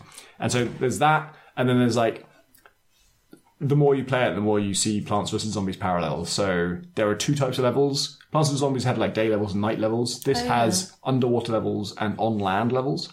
So in underwater levels, you are just floating in in uh, the sea, and all you do is rotate left or right, and uh, that determines you know if you have one of your limbs is like crab claw and one of your limbs is a snake thing that's spitting when something comes towards you, you might want to point the snake mouth towards it so it hits at range. And then if it's a really big, heavy submarine, you want to point your crab claw towards it because it will destroy it in one hit. Um, and then between levels, you can choose to either uh, buy a new attachment to one of your tentacles. So instead of a snake mouth, now it's a chicken mouth. Okay, so bear with me. It's, it's a chicken mouth that vomits eggs. Back to eggs. Good. The eggs explode and do splash damage. That's Which- basically Banjo Kazooie, isn't it? It's a, I haven't played that, but So okay. there was a, a it was a mini game and also possibly I think in the second Banjo Kazooie basically you could use different types of eggs and some of them were like grenade eggs and you could hold Kazooie like a kind of FPS gun and fire use her to fire like you know eggs but There's- eggs there's that were grenades. There's this amount of indulgence that players go into games with, or certain kind of players go into games with, and George Fan here is using 100% of that indulgence. It's like, okay, octopus, octopus is a creature of some kind. Therefore, any kind of creature, we can graft that on. That makes sense. There's there's no, you can't question that. With chicken head, yep, we grafted on. Uh, and then chickens, chickens is associated with eggs, so they can vomit eggs. I'm pretty sure they can vomit eggs. That's fine. That's just how that They works. definitely come out of the mouth. It's, it's a throat-based projection system, and then eggs. Eggs are a, an object of some kind, therefore can, it can explode and do splash damage. if you break an egg, something comes out. It doesn't. The damage is not localized to the egg shape. It can it can affect an area larger than it. Therefore, it's an explosive. shrapnel, that shell. shrapnel, yeah. It's just at every stage. It's to, what's the maximum leeway you can give me here? Because I'm going to use all. um, and and then yeah, during the levels, all you do is just figure out which of your limbs should be pointing which direction. And obviously, as uh, between levels, you choose either you can put new animals on your tentacles, or you can buy a new tentacle. So you start off with two, and any you gain from then on, like the first one's. Two hundred fifty dollars to add a new tentacle to your octopus. That really should have eight value. tentacles. Very good value. It's like it's not that you can't write a game about an octopus with, with less than eight tentacles, but you've got to explain it. Surely, like that's got to be lampshaded at some point. Why do I have two tentacles? It's like the only thing I know about octopuses is they have eight tentacles. no, you have to, unless you buy more. and then I don't even know. Like that that already has breached the only thing I knew. So now I don't know, can you only have eight? Or does it go higher? like why wouldn't it go like if it stops me at eight, part of my brain was like, of course it stopped me at eight, it's an octopus. Then another part of it was like, why do I only have two of them? like, if that's the rule, I wouldn't just have two. So if that's not the rule, I should be able to have as many as I like. Anyway. you uh Buying a new tentacle is an interesting decision because initially they're pointing opposite each other. So when you buy a third one, now they're pointing in three different directions, equidistant from each other. If you buy a fourth, they're sort of quarters. Um, So are they? So is it that that you have to take into account the head, or is the head behind? Like, how were we? The head is in the middle, and all the things point Oh, out I in see. different directions. So you're sort of top downing on the octopus. uh, side on, kind of, but yeah, Side on, top down. Cool. Good. side down, if you will. Because underwater, we're fine. Yeah, uh, and then you, when you go on land, uh, so underwater, all you do, control is rotation. When you go on land, you're still rotating, but rotating rolls you along the land, and the bottom Oh, right. set of your arms are squished against the land, and they can't fire. This all checks out, Tom. Yeah, it makes I'm sense. not That's, sure what that's absolute is. physics. That is. Yeah, you're angry about sushi, Maths so physics. Total phase physics. you're angry about sushi, so you have to destroy the Scepter of Liberty, and that's your objective. So you, there are a couple of water so you're levels. rolling towards. Then you roll onto What, the coast. because she's holding a torch and a plate of sushi. I believe that's how it works. yes.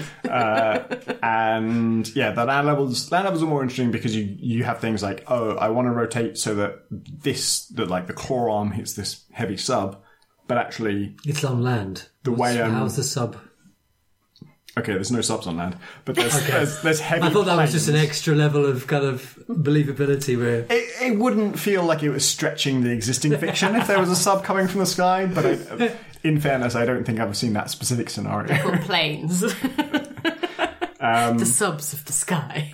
It's Sky it's subs. surprising how much Subs. you start to realise. It's surprising how much it starts to feel like Plants vs Zombies. It's like the snake head is the pea shooter, and then there's an upgraded snake. There's a cobra, and that's a faster shooter, which is like the, the double pea shooter, Yeah. twin pea shooter, or whatever it's called. And then there's a king cobra, which is even faster version. And then um, like just stuff like bosses when they take damage, they're like there's one with like a weird eye in the middle of a giant robot, and it starts to look really sad as you start to defeat it, and it reminds you of the tall nut from uh, Plants vs Zombies, where it starts to cry when it takes damage. and uh, his style is just uh, there through and through, and it really feels like it. And then the shop. Instead of being crazy Dave, it's a catfish who is also kind of crazy and yells at you while you're shopping. and it's just like so much of the format matches it totally. And as you're playing it, you realize, oh, this is in a weird way, this is a tower defense game. It's just that I rotate the towers and I decide which tower fires at which enemy. Um, and they are, it's very passive. You don't you don't decide when they fire. They all fire in a cycle. So like if you have projectile ones, they just um, fire bit by bit. Uh, I have. It is really fun. It, it gets. Um, it's much more addictive than I expected. It's much more uh, satisfying than I expected. It feels like it needed more testing to me. Plants vs Zombies. There, Yeah, in this AMA that he did, um, somebody asked him a question like, "Was it hard to name all the zombie types, or was it hard to balance all the plant types, or something like that?" And his reply was, uh, "It probably would have been, but we had a year to do it, so it was fine." And so it sounds to me like Plants vs Zombies was like finished a year before release, which is also true of Portal. And those are like two games that are so widely regarded as like perfect or just the best of their genre. Just like if you finish a game and then you have a year for some production reason, like it's not going to come out right now, you just tinker with it for a year afterwards. It gets to this extra level of like it transcends the genre. Like people who don't give a shit about the genre suddenly Are love this you thing. now answering your own question about why Into the Breach hadn't come out for ages? what can you still be doing, says Tom? This is why those guys are better than me because I'm like, look at this, it's fucking great, fucking release it now, and they're the ones who wait another year. You're like a living me, also me tweet. Hmm. exactly. Is it on mobile as well? You would think, right? It's it's two buttons. I would. And I, I thought do. that surely I the reason it's two buttons is that this would be so easy to do on mobile. You just like touch the left hand side of the screen or the right hand side of the screen. But no, it's only on Steam so far. As far as I can see. I searched for like, you know, uh, Octogeddon iOS, Octogeddon Android, no results. Oh, well, not no results, but all the results are about the Steam version. Um, Then again, and Plants vs Zombies came out on, on PC first. yeah, it, it actually might be quite a smart play because I think the mobile markets are both things where you just die if you don't have an existing audience, and you should by rights have an existing audience, but obviously, you know, If you go if you go to are- Apple with hey, it's really popular on Steam. yeah, exactly. Steam is, Steam is the place where you can succeed by being good. Potentially, you don't always, but it it's, can happen. Um, and yeah, so succeeding there first makes sense, I think. Um, And yeah, it's it's really good, but I did have I have a couple problems with it. One is it's much more like a roguelike than Plants vs Zombies. So when you die, you run out of hearts, you lose a life, and then when you run out of lives, you just have to start the whole game again. Hmm. And then those first two levels where there's just nothing going on. Let's on. go back to them. Yeah, you have you no options. You just have tentacles, like 180 degrees separated, and you just have to rotate those towards whatever enemies are coming towards you. There's just zero gameplay in that. It's that- just- that it the felt slow the problem. first time I played it. The second time I played it, I'm like, what the fuck am I doing here? This is mm. ridiculous. Mm. Two. And there is This first you exhausted, know, two, two, two, two tentacles. Why? And now it's two tentacles. Why? so there is there is an upgrade. There's the second economy. So like within a a, a round, you're earning dollars, and you spend the dollars to buy chickens that vomit Chickens, explosive eggs chickens, and yeah. and uh, that kind of thing. And then when you die, you keep earning shells all the time. And I'm always wondering, well, when do I spend the shells? When do I spend the shells? It's never come up. Only when you die do you spend the shells. And Is the- that the and shells- is that Crazy Catfish's shack of yeah, exactly. dreams? And every now and then, while, while you're shopping, he'll just suddenly slap his fins down on the counter. For no. It's great. Um, and uh, you buy things like uh, I would like uh, an extra heart when I start, or one extra life, or I would like to unlock this new creature type that I didn't have access to before, and that, that'll come up in all uh, every time I can upgrade my, myself. Um, and one of those is skip the first two levels. You have to buy. Yeah, it really just should happen automatically because it's just bad. It's just a bad experience to do that, and it, it sucks to have to spend currency just to say I don't want the game to be boring forever, please. Um, and then my other problem with it is there's one of the things you can turn your tentacles into is bees. Hundred percent on board. That's not the negative yet. just to clarify, uh, but the bees are too good. The bees are homing missiles. Bees are OP, obviously. Yeah, the bees are OP. Um, BOP. the, Bop, the bop, famous bop. bop conundrum. the notorious BOP. so homing homing attacks in, in games of this kind, and there aren't games exactly like this, but there are. I can't remember what it is. There is some other game with homing homing attacks in it that I have this exact issue with, which is that they're really fucking good. Like if it homes, Yeah. the two advantages it has are You if there's one big damage, there's three advantages. Just reminded me. No, there are three advantages Incredibly, to the the two advantages I was thinking of weren't that you don't have to aim. Number one is okay. So if there's loads of really hard to hit moving enemies all over the shop, there's loads of them. Uh, a like homing ranged attack is perfect because you don't have to aim at them. Doesn't matter how much they're moving. You're going to hit them. All the damage you do is going to enemies. That is incredibly efficient compared to any kind of manual aiming, uh, either melee or ranged. Anything that you have to point you know, 70% of the time you're not doing damage because you can't get round to the thing that you want to hit exactly the way you want to hit. Anything homing is incredibly efficient. It's just hitting everything all the time. Uh, then, if there is a one big damage enemy, you might think that would be the counter to this because it's so good at the small, low health range uh, uh, many enemies. But no, because all of your stuff is hitting it. So you're having a really efficient damage output. And again, if you have, particularly in this game, if you have like, you know, six limbs, uh, you can only point one of them at the enemy. If some of them home, not all of them are going to hit because there's a limit to how much they can home. But like the one you're pointing at them is going to home is going to hit it. The one to the left is going to hit it. The one to the right is going to hit it. And so you're doing three times. Even if the thing is only half as much damage as a normal thing, you're doing three of them. So you're doing 150% damage instead of 100% damage. So it's just better in nearly every circumstance. And because you don't have to aim it, when there are when it gets more difficult, it's a boss or or a crazy wave. It does the same thing as Plants vs Zombies, where there's a huge wave of enemies is incoming. When that happens, uh, the extra challenge that it adds is now there's loads of like bullets flying around or loads of enemies, and now I need to think about where I'm positioning myself and how I avoid those. If you have homing weapons, you can focus 100% on that because you don't need to aim. So you just don't need to think about it, and you can avoid that stuff way better. So you're just better at everything. I'm better at small enemies. I'm better at single target enemies. I'm better at dodging things. And I just went for bees. I went for the old lobster, lobster, bees, bees, bees, bees, bees configuration. Ah, the lobster, lobster, thing is BB. I that- believe Sun Tzu said something about this. The thing is, though, one would assume that the natural balancing element of bees is that they die after they Yeah. do their one thing that they are like really But it's just flinging him out. just flinging him In out. fairness, they they die after they deal damage in this. Oh, so you've just got infinite bees. It's not just They like keep- you've got oh, one Oh yeah, bee. yeah. Sorry, there's. I think you know what I It's a can't in hive. 100 percent remember. it. Is your tentacle But now I a think- No, I think it's bees that oh. spit bees. and I'm not going to answer to the biological ramifications of that. George Fan has to answer to the biological ramifications of that. God, uh, imagine underwater sending out your bees. spit This is children a, just yet to another thing die. that's really good about the bees is that they have basically limitless range. They'll they'll not only heat seek but go as far as as you know the screen. Whereas the snake that spits venom in a direct line, it, it expires after like a meter. It goes really short range and just disappears. So it only works when things are close to you. That sucks. things that heat seek and are long range, and you do more damage overall because it's more efficient.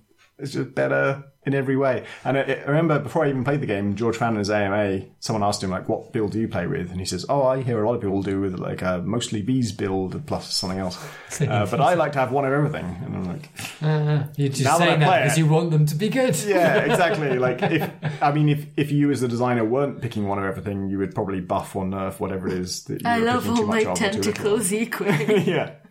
But the fact that lots of players are picking this, uh, like I could literally, you know, uh, it gets harder and harder as it goes along in theory. But once I had like, Bees, bees, bees, lobster, bees, bees, lobster, bees. the thing is, the lobsters were holding me back. If I could have had bees, bees, bees, bees, bees, bees, I would have been sorted. What was stopping you from the bees? The Uh, you only bees get- all the time. When you get to the shop, you- there's only like three slots that it, it can give you things, and it randomizes what's in the slots. Oh. And I, I think I was lucky to get so many bees offered to me. And I always bought them. Uh, and so, like the only the only arms I had that weren't bees were just things that, like, oh, I can afford to buy a new arm and put a bee on it, rather than I can only buy If you one like bee. it, then you should have put a bee on it. I mean, that doesn't even work. Oh, if you like it, then you should have put a sting on it. That's a slow burn joke. Version 2. I've workshopped that. If you could just chop that first bit out, and then we'd be fine. I will definitely do this. Me, the diligent editor. And then the record scratch goes here. Is an octopus with like eight bee arms. You're probably wondering how I got in this situation. oh. How much So is it? Homing bees are too good. I don't know that. I, I did buy it, but I can't remember how much I paid for it. But is it? Uh, I'm guessing is it it's not like a expensive? Is it a big- fifty-five quid with DLC. no, no. no. It's uh, I would, I, I think it might be like ten dollars, Okay. seven pounds maybe. Um, it's uh, th- I've got a few interesting things about it. Um, so when you, as you progress, you encounter more different enemies, some which are harder. I just recently encountered stealth enemies, which were the only thing that have ever been resistant to my homing technique. Oh, the thing I was going to say about homing actually was once I had like four or five bees, I had a level where I literally didn't have to touch a key. I just sat back. Didn't matter which direction I was facing, didn't have to rotate in any way at all. The homing was such that I just literally destroyed every enemy the second they came on screen anyway, and uh, that was maybe a bit much. Um, but uh, what was I saying before that? No gods, no monsters, only bees. Only bees. I feel like that wasn't what I was saying. You were ta- saying about what the problems with it were, or what you liked about. There was something. There was a value judgment. it was either what I liked or what I didn't like. It was one of those two things. Because I remember thinking, wow, the other stuff wasn't that. Like I was, but you've been so exhaustive, and so I was really interested Can't in still what be you talking were about gonna, this game. I was actually really interested in what you might say because I was like, but there's already been so many things, so many topics of conversation. but I couldn't really narrow it down. An interesting thing about it is that you unlock these new enemy types, and I've just encountered uh, stealth subs that come towards me. Maybe not in the sky. I can't swear that they're not in the sky. um, and you can't target them at all until you detect them. If they get really close to you, you detect them, but obviously by then it's kind of too late unless you're directly aiming a weapon at them. Um, so there's a new thing called the anglerfish, which can detect stealth things. It's like a kind of beam that you point at them. And So they pointed them and then fire them. yeah, so that was kind of interesting. Um, although you know, it was the stealth mechanic is introduced at the same time the anglerfish is introduced, so you just buy the anglerfish. Like every time it introduces a new thing for the first time, you just know buy this because the next level is going to kill you if you don't buy this. So I like, like, how that has literally no bearing on how anglerfish work.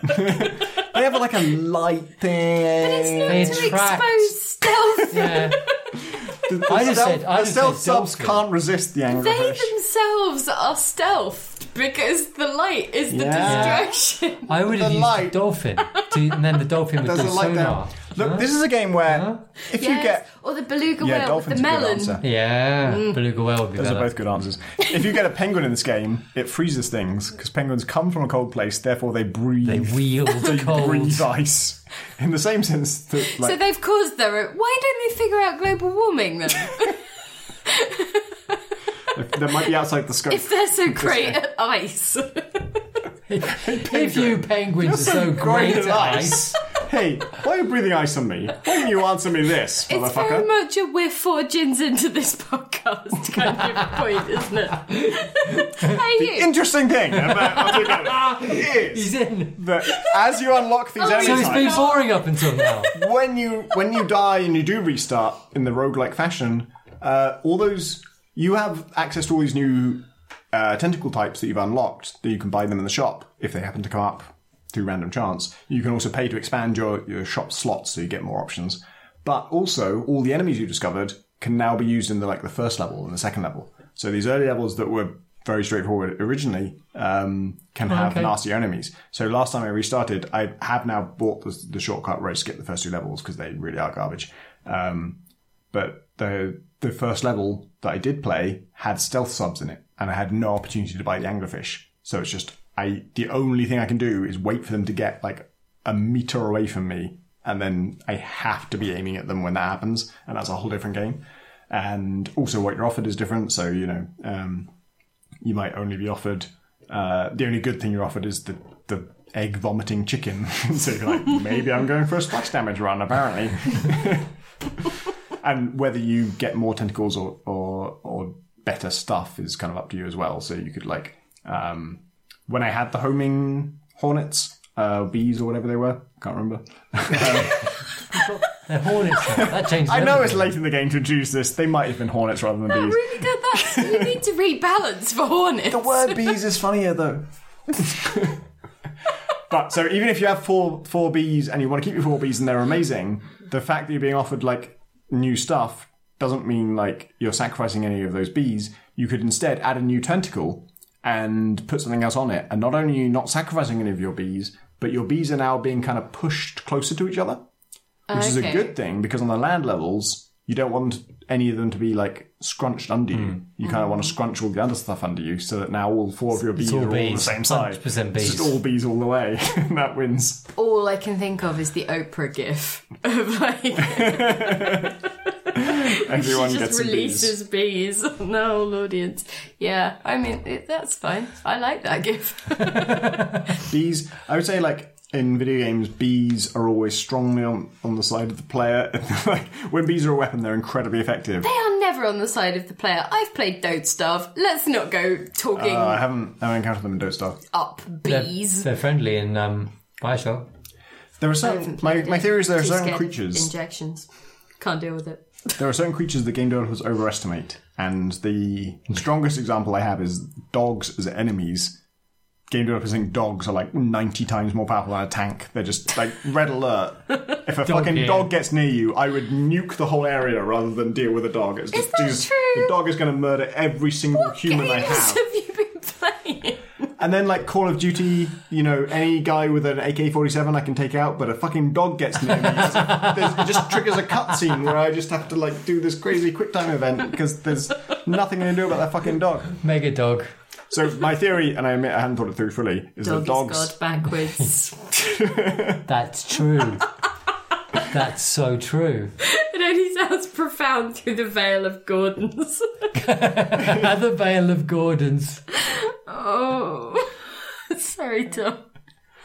I was thinking game developers overestimate the effectiveness of dogs as enemies and the effectiveness of bees as allies. That's my theory. In practice, neither. Dogs are not that scary and bees are not that useful. Do you think that it's because current game developers may have grown up in the 80s where My Girl and Beethoven were prevalent?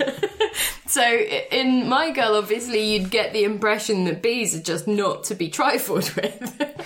and then, you know, with. Um, with Beethoven, it's just like that's a terrifying thing. thing. Beethoven an uncommonly powerful dog? I remember it being. I remember it being quite top big in questions. the, in, the, in the poster, and that's all I remember. He, he was a very strong dog. Very with, strong uh, he's dog. very very willful. A willful.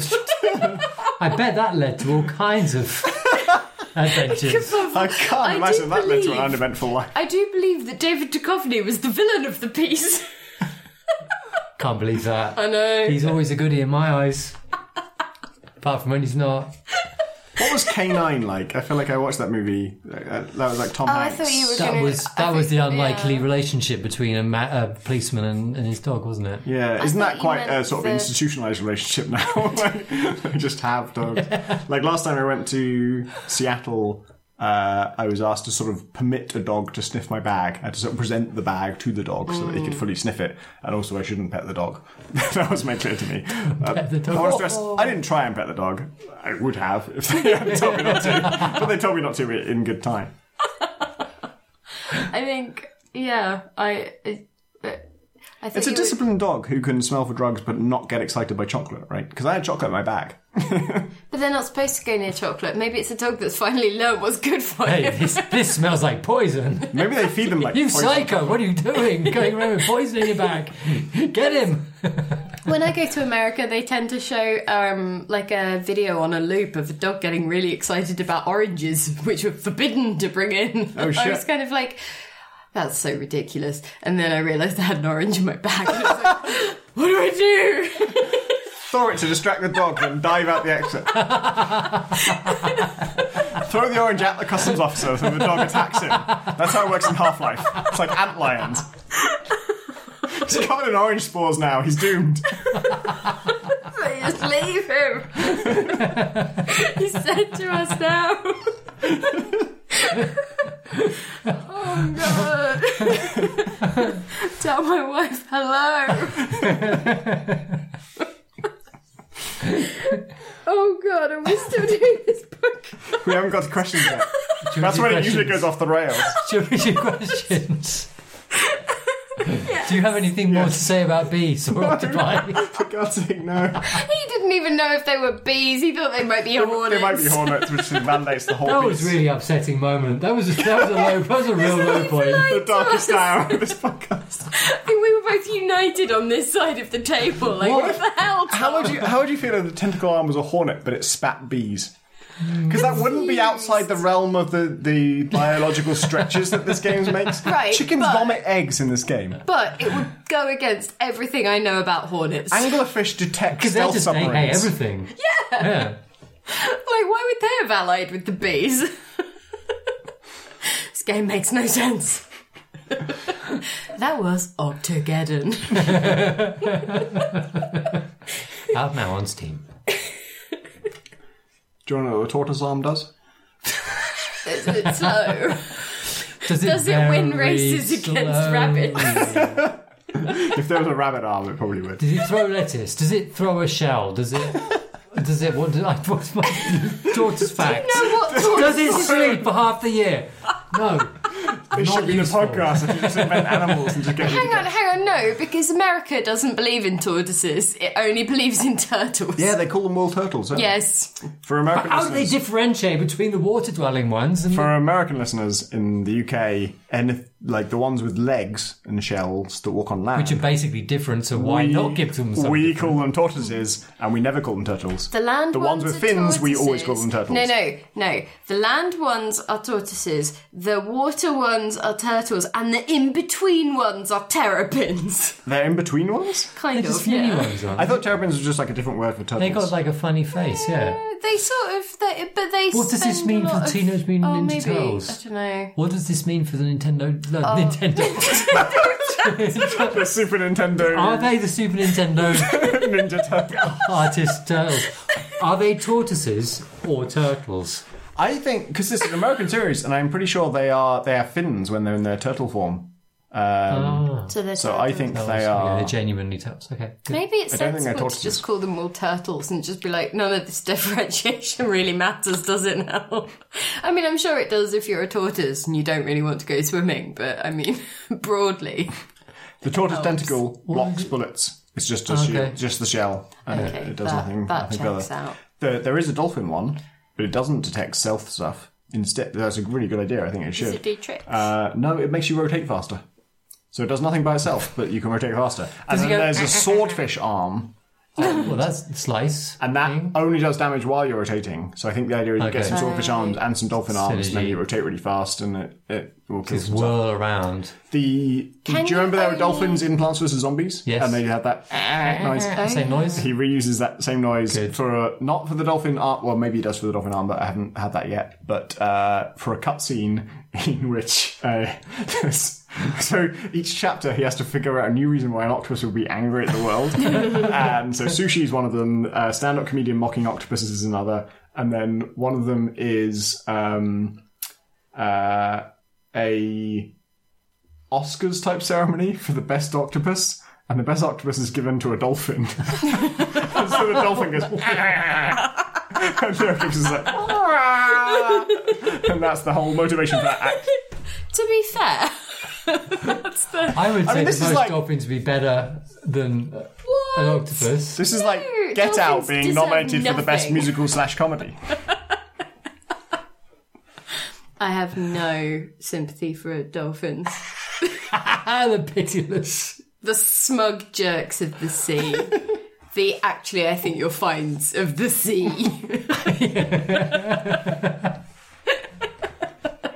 you won't find because you don't have sonar.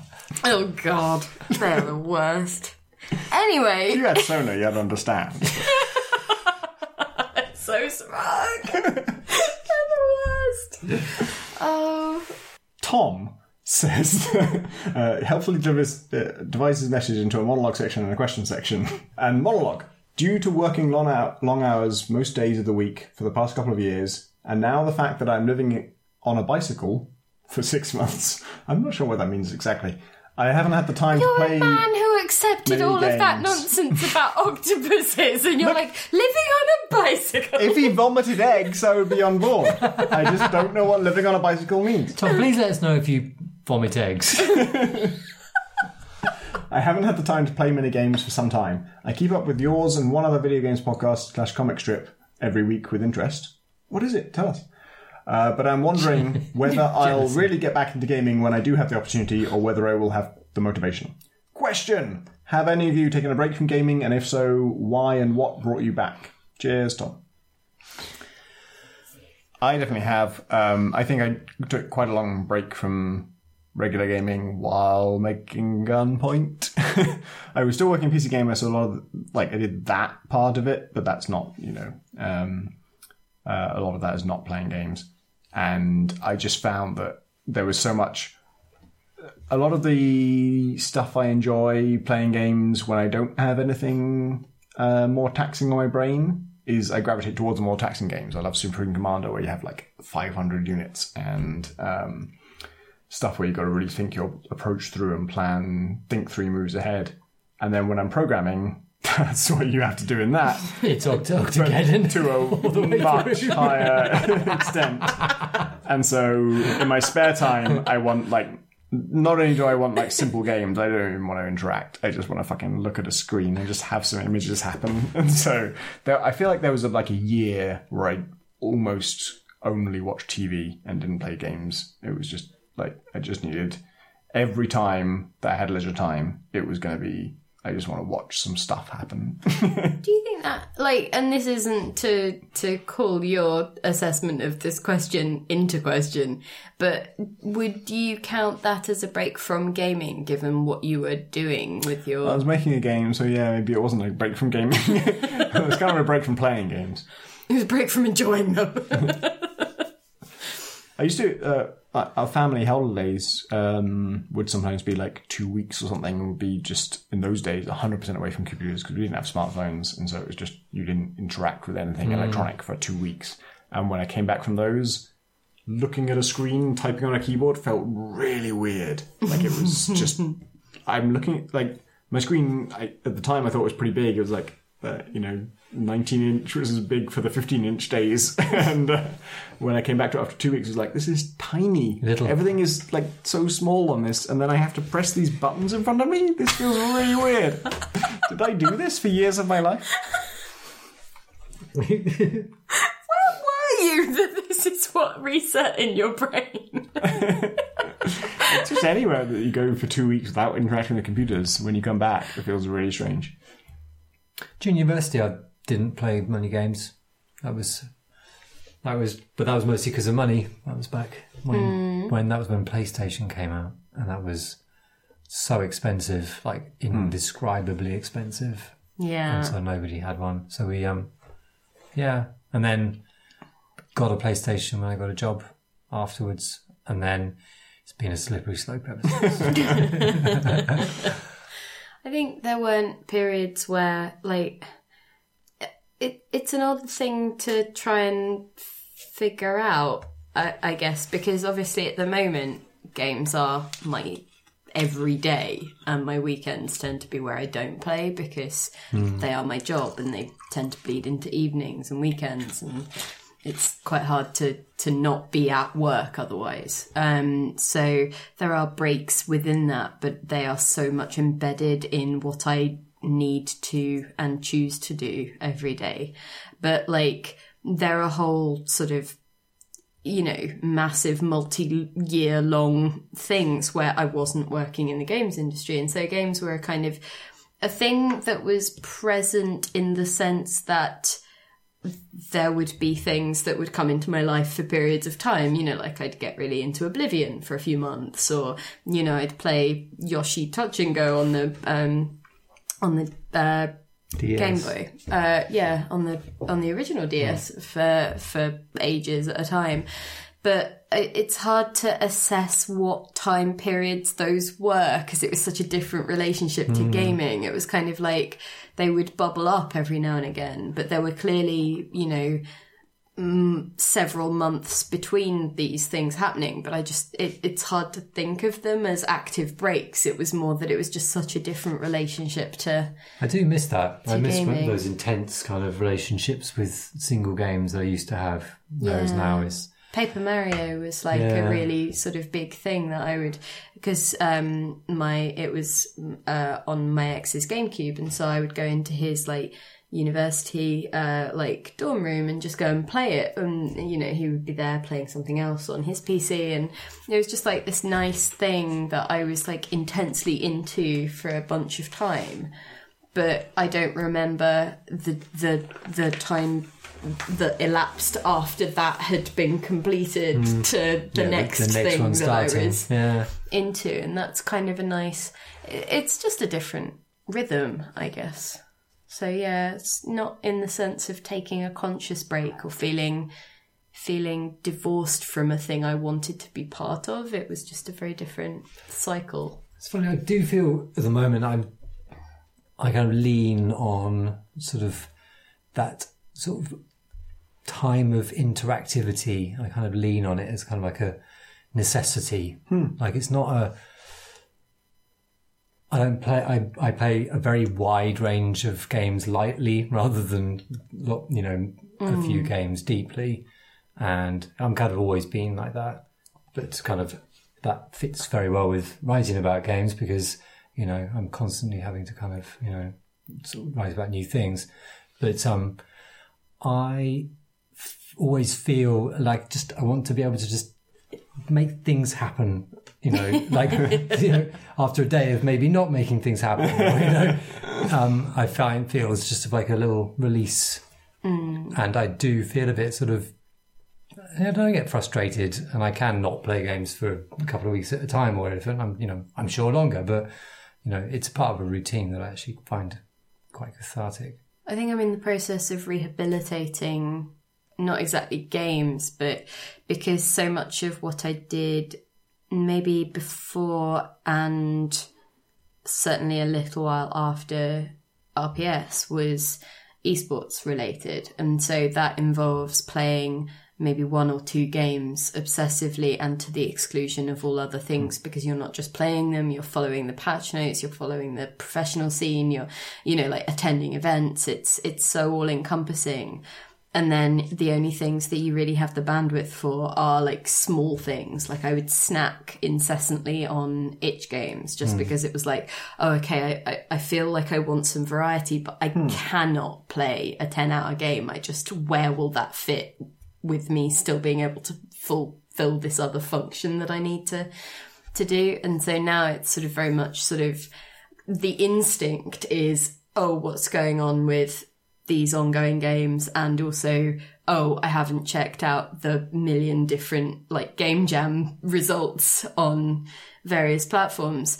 But suddenly remembering that i can actually carve out the time for the, the in between and then figuring out what that means and whether i want to play it or or anything like that it's yeah it's it's an interesting one. It's not a rehabilitation but it's certainly a re um reprioritizing or yeah, figuring out what I want to do, where I'm happiest, I guess. Mm.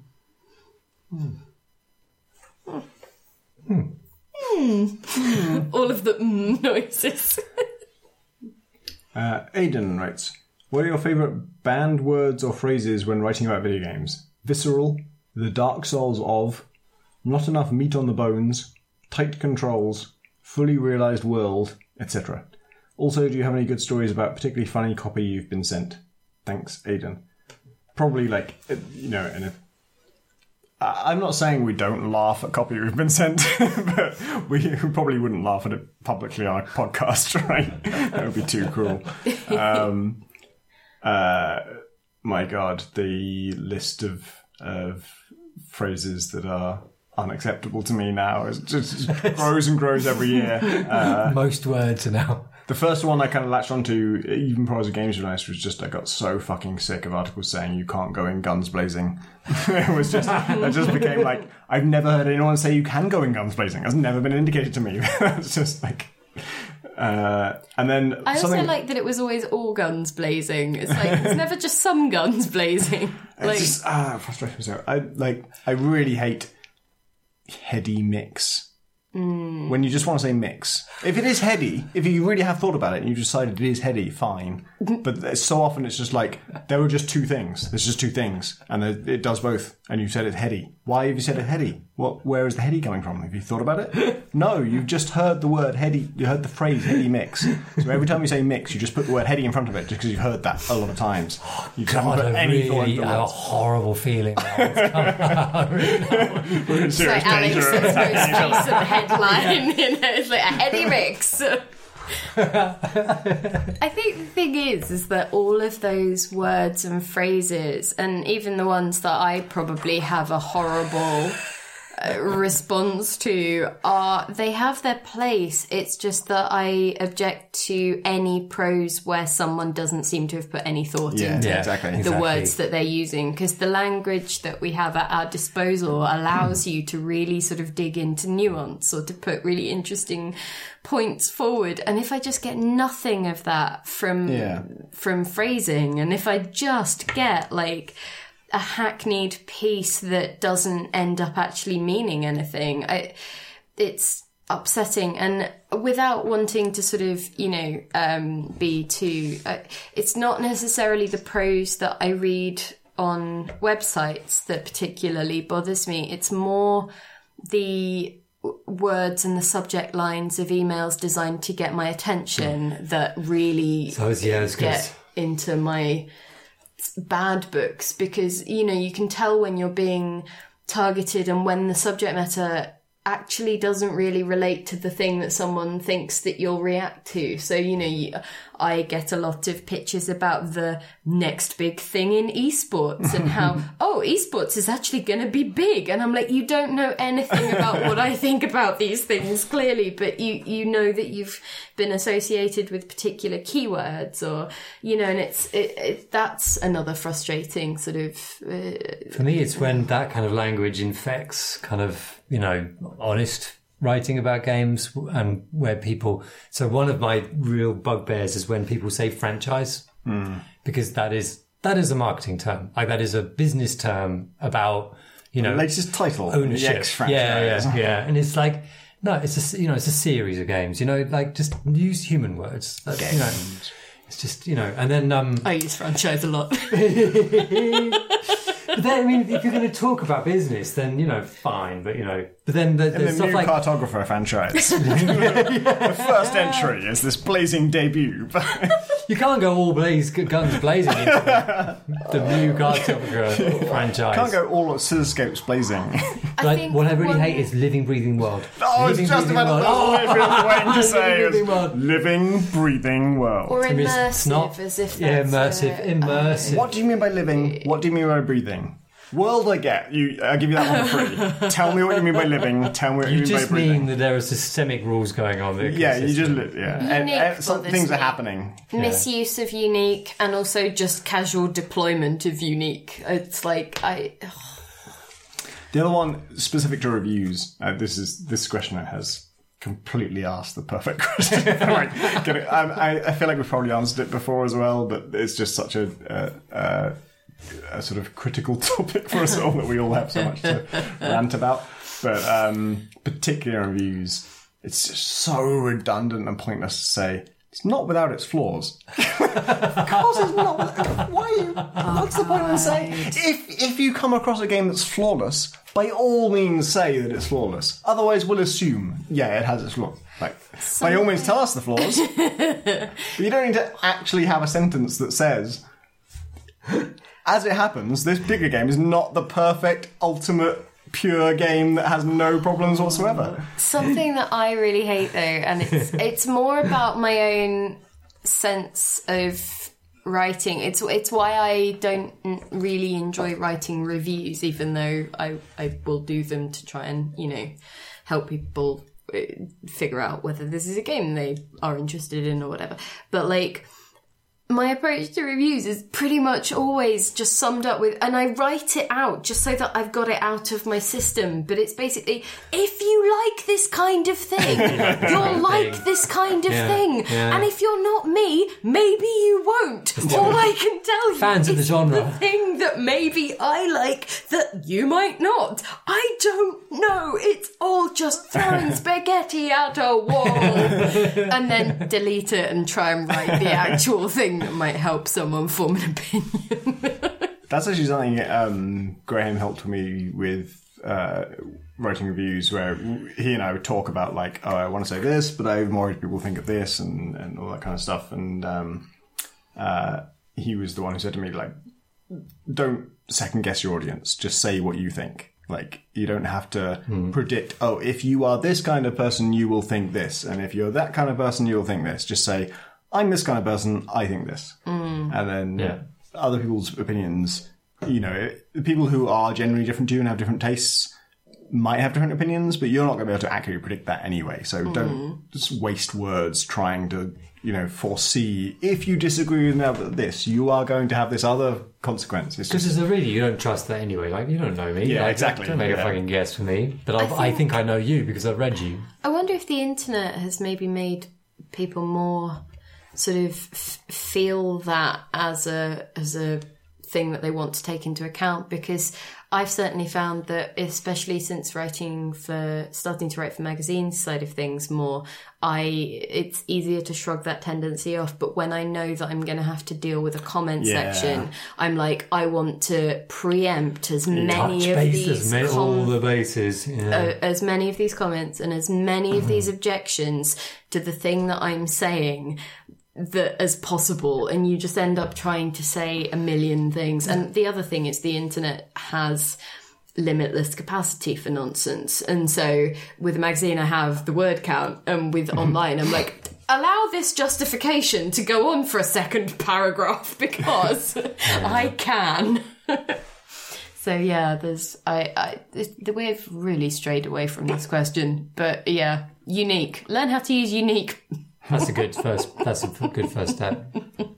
That is that's why I stopped reading comments on my own stuff on on the web. Was just that I found as I wrote, I was anticipating so many object. It wasn't just one objection. It was like there were three different things people are going to say about this, and I know Yeah. what they're going to say, and I know what my own answer is. So I'm going to go through all my answers, and I just wrote really bad copy. You just end up with an article like Yeah. for anyone who wasn't going to raise one of those objections, you're just like, why are you ranting about this? I don't But you're basically trying to create this Just say what you wanna bulletproof article that means Yeah. that you just will not have to see the one comment that pierces your Exactly, armor that yeah, day of being like, "Oh, I just feel sad now. and Why did I bother? And I put so much effort into this, and it ate my weekend, and I don't have any more bees left."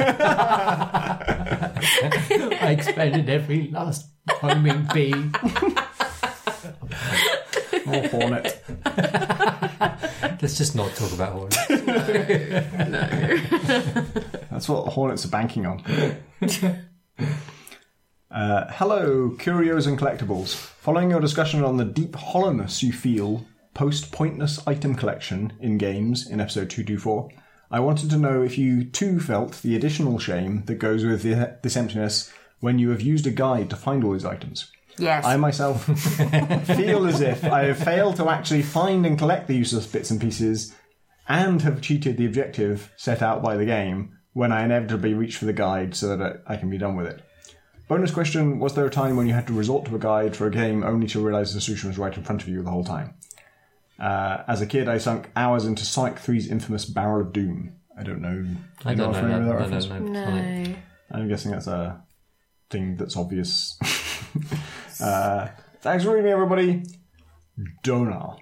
I'm, I'm saying that that way because he has a PS uh, in which he explains how to pronounce his name, and I think it's Donal. he says same as. Uh, I'll just say it how I would have said it, Domhnall Gleeson. uh, but I, from context, I'm assuming that is also pronounced Donal Gleeson.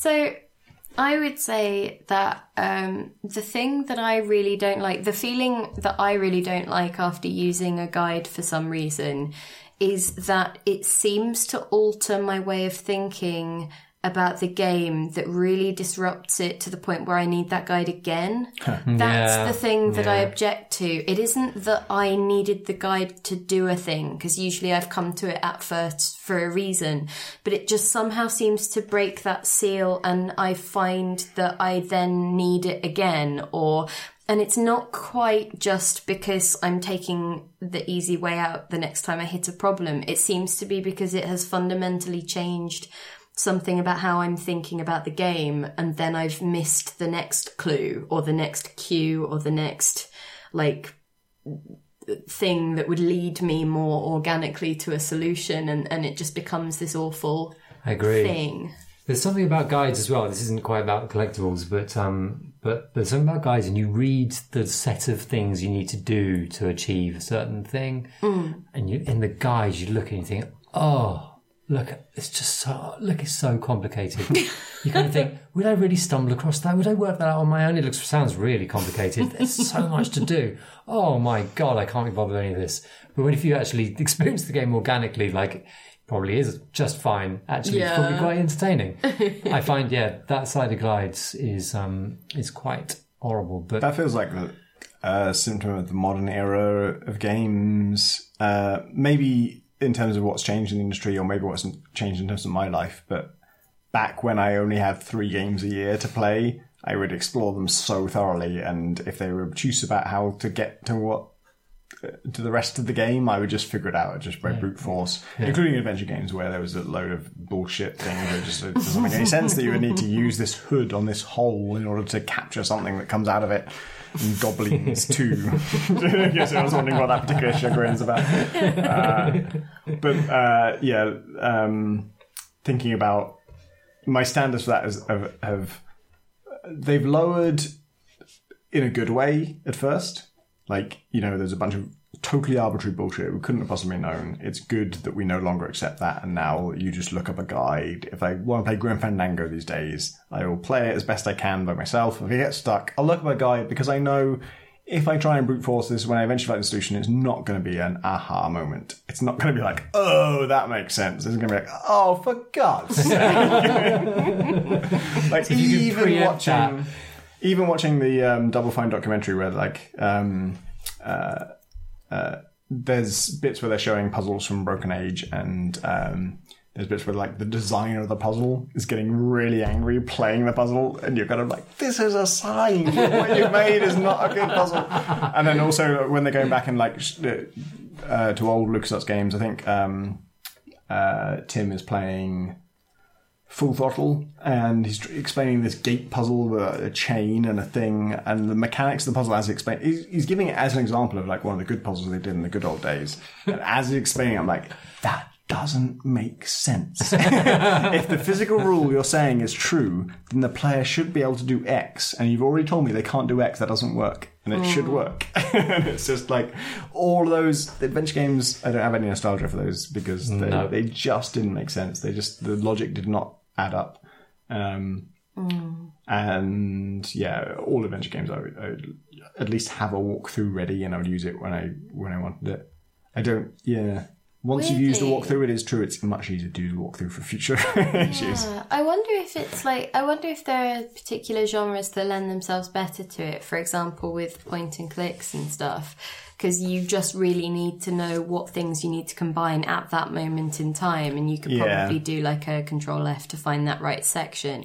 But there are some where it's more of a nebulous thing, so you end up seeing slightly more than you should have, and and thinking, oh, hang on, Oh, should I have done that thing already? And then needing to sort of it just disrupts the whole flow of And they're it often sort so of like, this is the best way to do things, because if you haven't got the eye of Zendor, then you're going to go, oh god, I've done it all wrong. It's all the Yeah. worst. I or tend you to- catch sight of a word from the next paragraph and you're like, Yeah. oh, I don't want to. Yeah. so that's what not to mention this game again but uh, that's what i had with some subnautica where like i had the mark 3 depth module for this the Seamoth and i also had the mark 2 depth module for the Seamoth and to craft the mark 3 you need the mark 2 great i have the blueprint for that but to make the mark 2 you need the mark 1 i had the mark 1 I've never had that and I had that like two different things. The Cyclops is the same. As I this whole I have every, all the advanced stuff, but I don't have the basic stuff. I never found that, and it's clear I should have had that. Like the reason, uh, you know, that think- basic stuff is supposed to be the thing you find first. Well, I think that's where I have the time no idea where to in. even look for it in any sense. That's where the time capsules are slightly disruptive because I found one um, relatively, not relatively early on, but like kind of at a kind of midpoint, I would say. So it gave me a Mark III kind of level thing, but I couldn't use it because I couldn't, you know, it, uh, right. basically it was, it disrupted the flow of getting to the thing. So I suddenly had a, a very definite task that I wasn't able to fulfill and was frustrated about that was slightly more of a temptation to use a walkthrough or something because it was just like, oh, come on, just give me a break. I don't know how to get this thing. I don't know hmm. where to look, but I'm being tempted by this thing that the game has provided me with hmm. that I now can't use. And that's a very rare thing for that game. Like that game doesn't doesn't do that really. Yeah. So yeah. I found um, so time capsules are a thing that like a player can leave. I have not yet got to the point where you can do that, but apparently there's there's uh, a time when you can leave a time capsule that another, another player might find. I don't know how it handles that logic, but I did. I read about them and I you hadn't can found vote one for the them time. online and then they're sort of curated. And then I found one. um, just in the, the really deep, deep place. Uh, and I was, it was a lot of stuff. It was just a basic set of equipment. It was like, here's a repair tool, here's a laser cutter, here's a knife, here's a all thing. It was all stuff I already had, and it just took up inventory space. there's actually some weird special rule where it can overflow your inventory without you dropping it. So you, I actually was able to carry the stuff even though my inventory was full, but I didn't know what that was about. But I was, uh, it was all stuff that I either had or I didn't want, and I was about to throw it all away. And before I threw it all away, I thought, well, all this stuff has batteries. I do want batteries, so I'll unload the batteries. And I went through each individual item, unloaded the battery, then threw it on the ground. and I did all that without even noticing anything. I just did all that, threw them all the items on the ground, kept the batteries. Then I looked at my inventory and I had something called an ion battery, which is like five times the capacity of a normal battery. and I was like, oh my god, this person gave me an incredible thing. I didn't even realize. And then I put that in my uh, Seaglide thing, which is the thing that drains the most power and I use the most. Um, and so now I have that. So I'm very grateful to whoever left that particular time capsule. Um, but they probably could have flagged up that there's something incredibly valuable hidden within the things that look incredibly It's an odd disposable. system. Some of the stories that I've heard about it have been really sweet or quite funny, and some of them it's just a bit like I don't think. Uh, Because I, you can leave like a screenshot as well or something. yeah, I think yeah, I think you can attach a screenshot because what happens is there's the point where you can leave the thing, but then um, there is a, a a part of the uh, Subnautica website where you log in and you can upvote, you know, people's Ah, right. things. Um, but it's kind of an imperfect system. It requires, you know, people to sort of, I guess, have the best interest in the game. And then there's like another layer of, like, I think, um, uh, Unknown Worlds kind of intervention where they finally, like, pick Yeah. from that upvoted crop as to what goes into the game. But, like, I, I haven't encountered any that were maybe I'd just been playing for too long before I encountered time capsules as a thing. But like, I either sort of doubled up on so many things. Like, I had about four stasis rifles at some point. I was like, why? Why have I got so many things? Um, but the, yeah, there were a few. I think in the Discord community for uh, Crate and Crowbar, there was someone who posted a thing. Um, I think it was a story from someone else who'd said that they'd found uh, a, a time capsule full of fish and they'd eaten them all, but then they realised that the, the note that came with it was like, please take care of my fish. and it was like, oh no! That's awesome. So yeah, like there are some things that are like, I thought I'll eat this paper. No, I can't eat this paper. What does it say? Oh my god.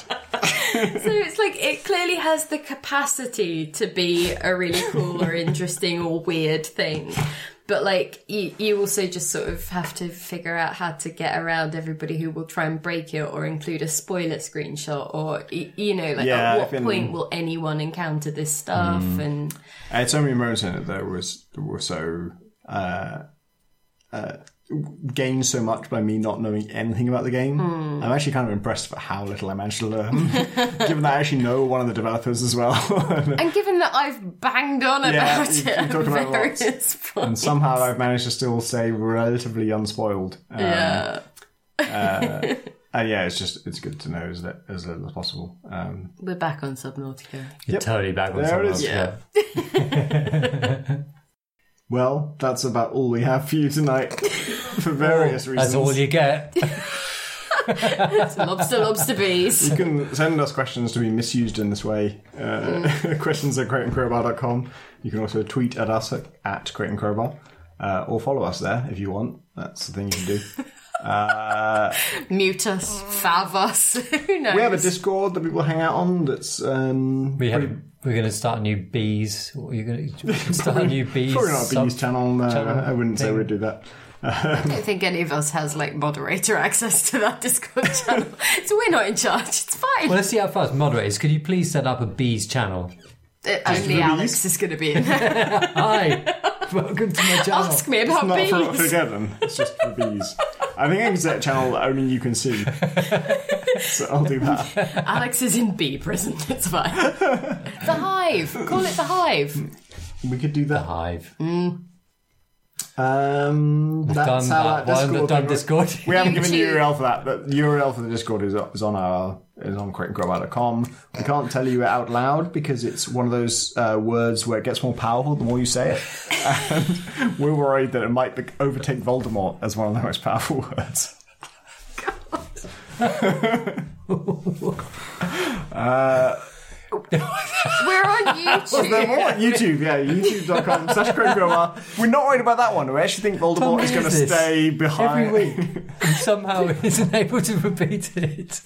Patreon. That's another thing that we have. Patreon, yeah, that's, that's all they give us money. That's a good one. If you want us to talk even more, If you had to choose between youtube.com slash Crate and Crowbar or patreon.com slash Crate and Crowbar, you should choose the Patreon one. They they walked back all that shit we didn't like. We there was a time when Yeah, we they didn't like did, the shit they were doing. That and was then good. We said they have to walk the shit back, and then they walked that shit back. So now they walk the shit back. they're basically moonwalking at this point. Well, uh, that was a podcast. We definitely did a thing Yeah, for a time. perhaps we've accompanied you on a long car journey. Yeah. Good luck with whatever you're doing at the end of that. Have a good one. I was trying to be positive and then it sounded really It sounded like a cliff. It was basically like, well, I mean, Whatever you're doing. Whatever you're doing. Jeremy. I'm not judging. Could end any way you like, really. Maybe I should be If you've made that decision, you've Let, come. let Tom Yeah, know in a minute. Tell you No, whether because you if you're going to walk it back, Walk you need back. to listen to the podcast again. So You need another eight of these podcasts. If it's because you you're might want to walk it back, you've got, you've got to listen to the podcast. Otherwise, as long as you know what the enemy's doing, you can make your peace with that decision and then commit. Oh, beautiful. A callback. Yes. To an This hour- was a perfect circle of the podcast. Shall we just. I'm Yeah. just going to leave now. Goodbye, everybody. Wait, I live here. Goodbye. We'll leave. Bye. Thank Bye. you. Wait, don't we do a thing where we Thanks for thank listening. everyone for Thanks. listening? Yes. for Listening. Something like that. Uh, hang on. Something do, along we those need, lines. do we do like Thank a all countdown? for for your listening. We I think that's how it goes. I think that's our regret this. catchphrase.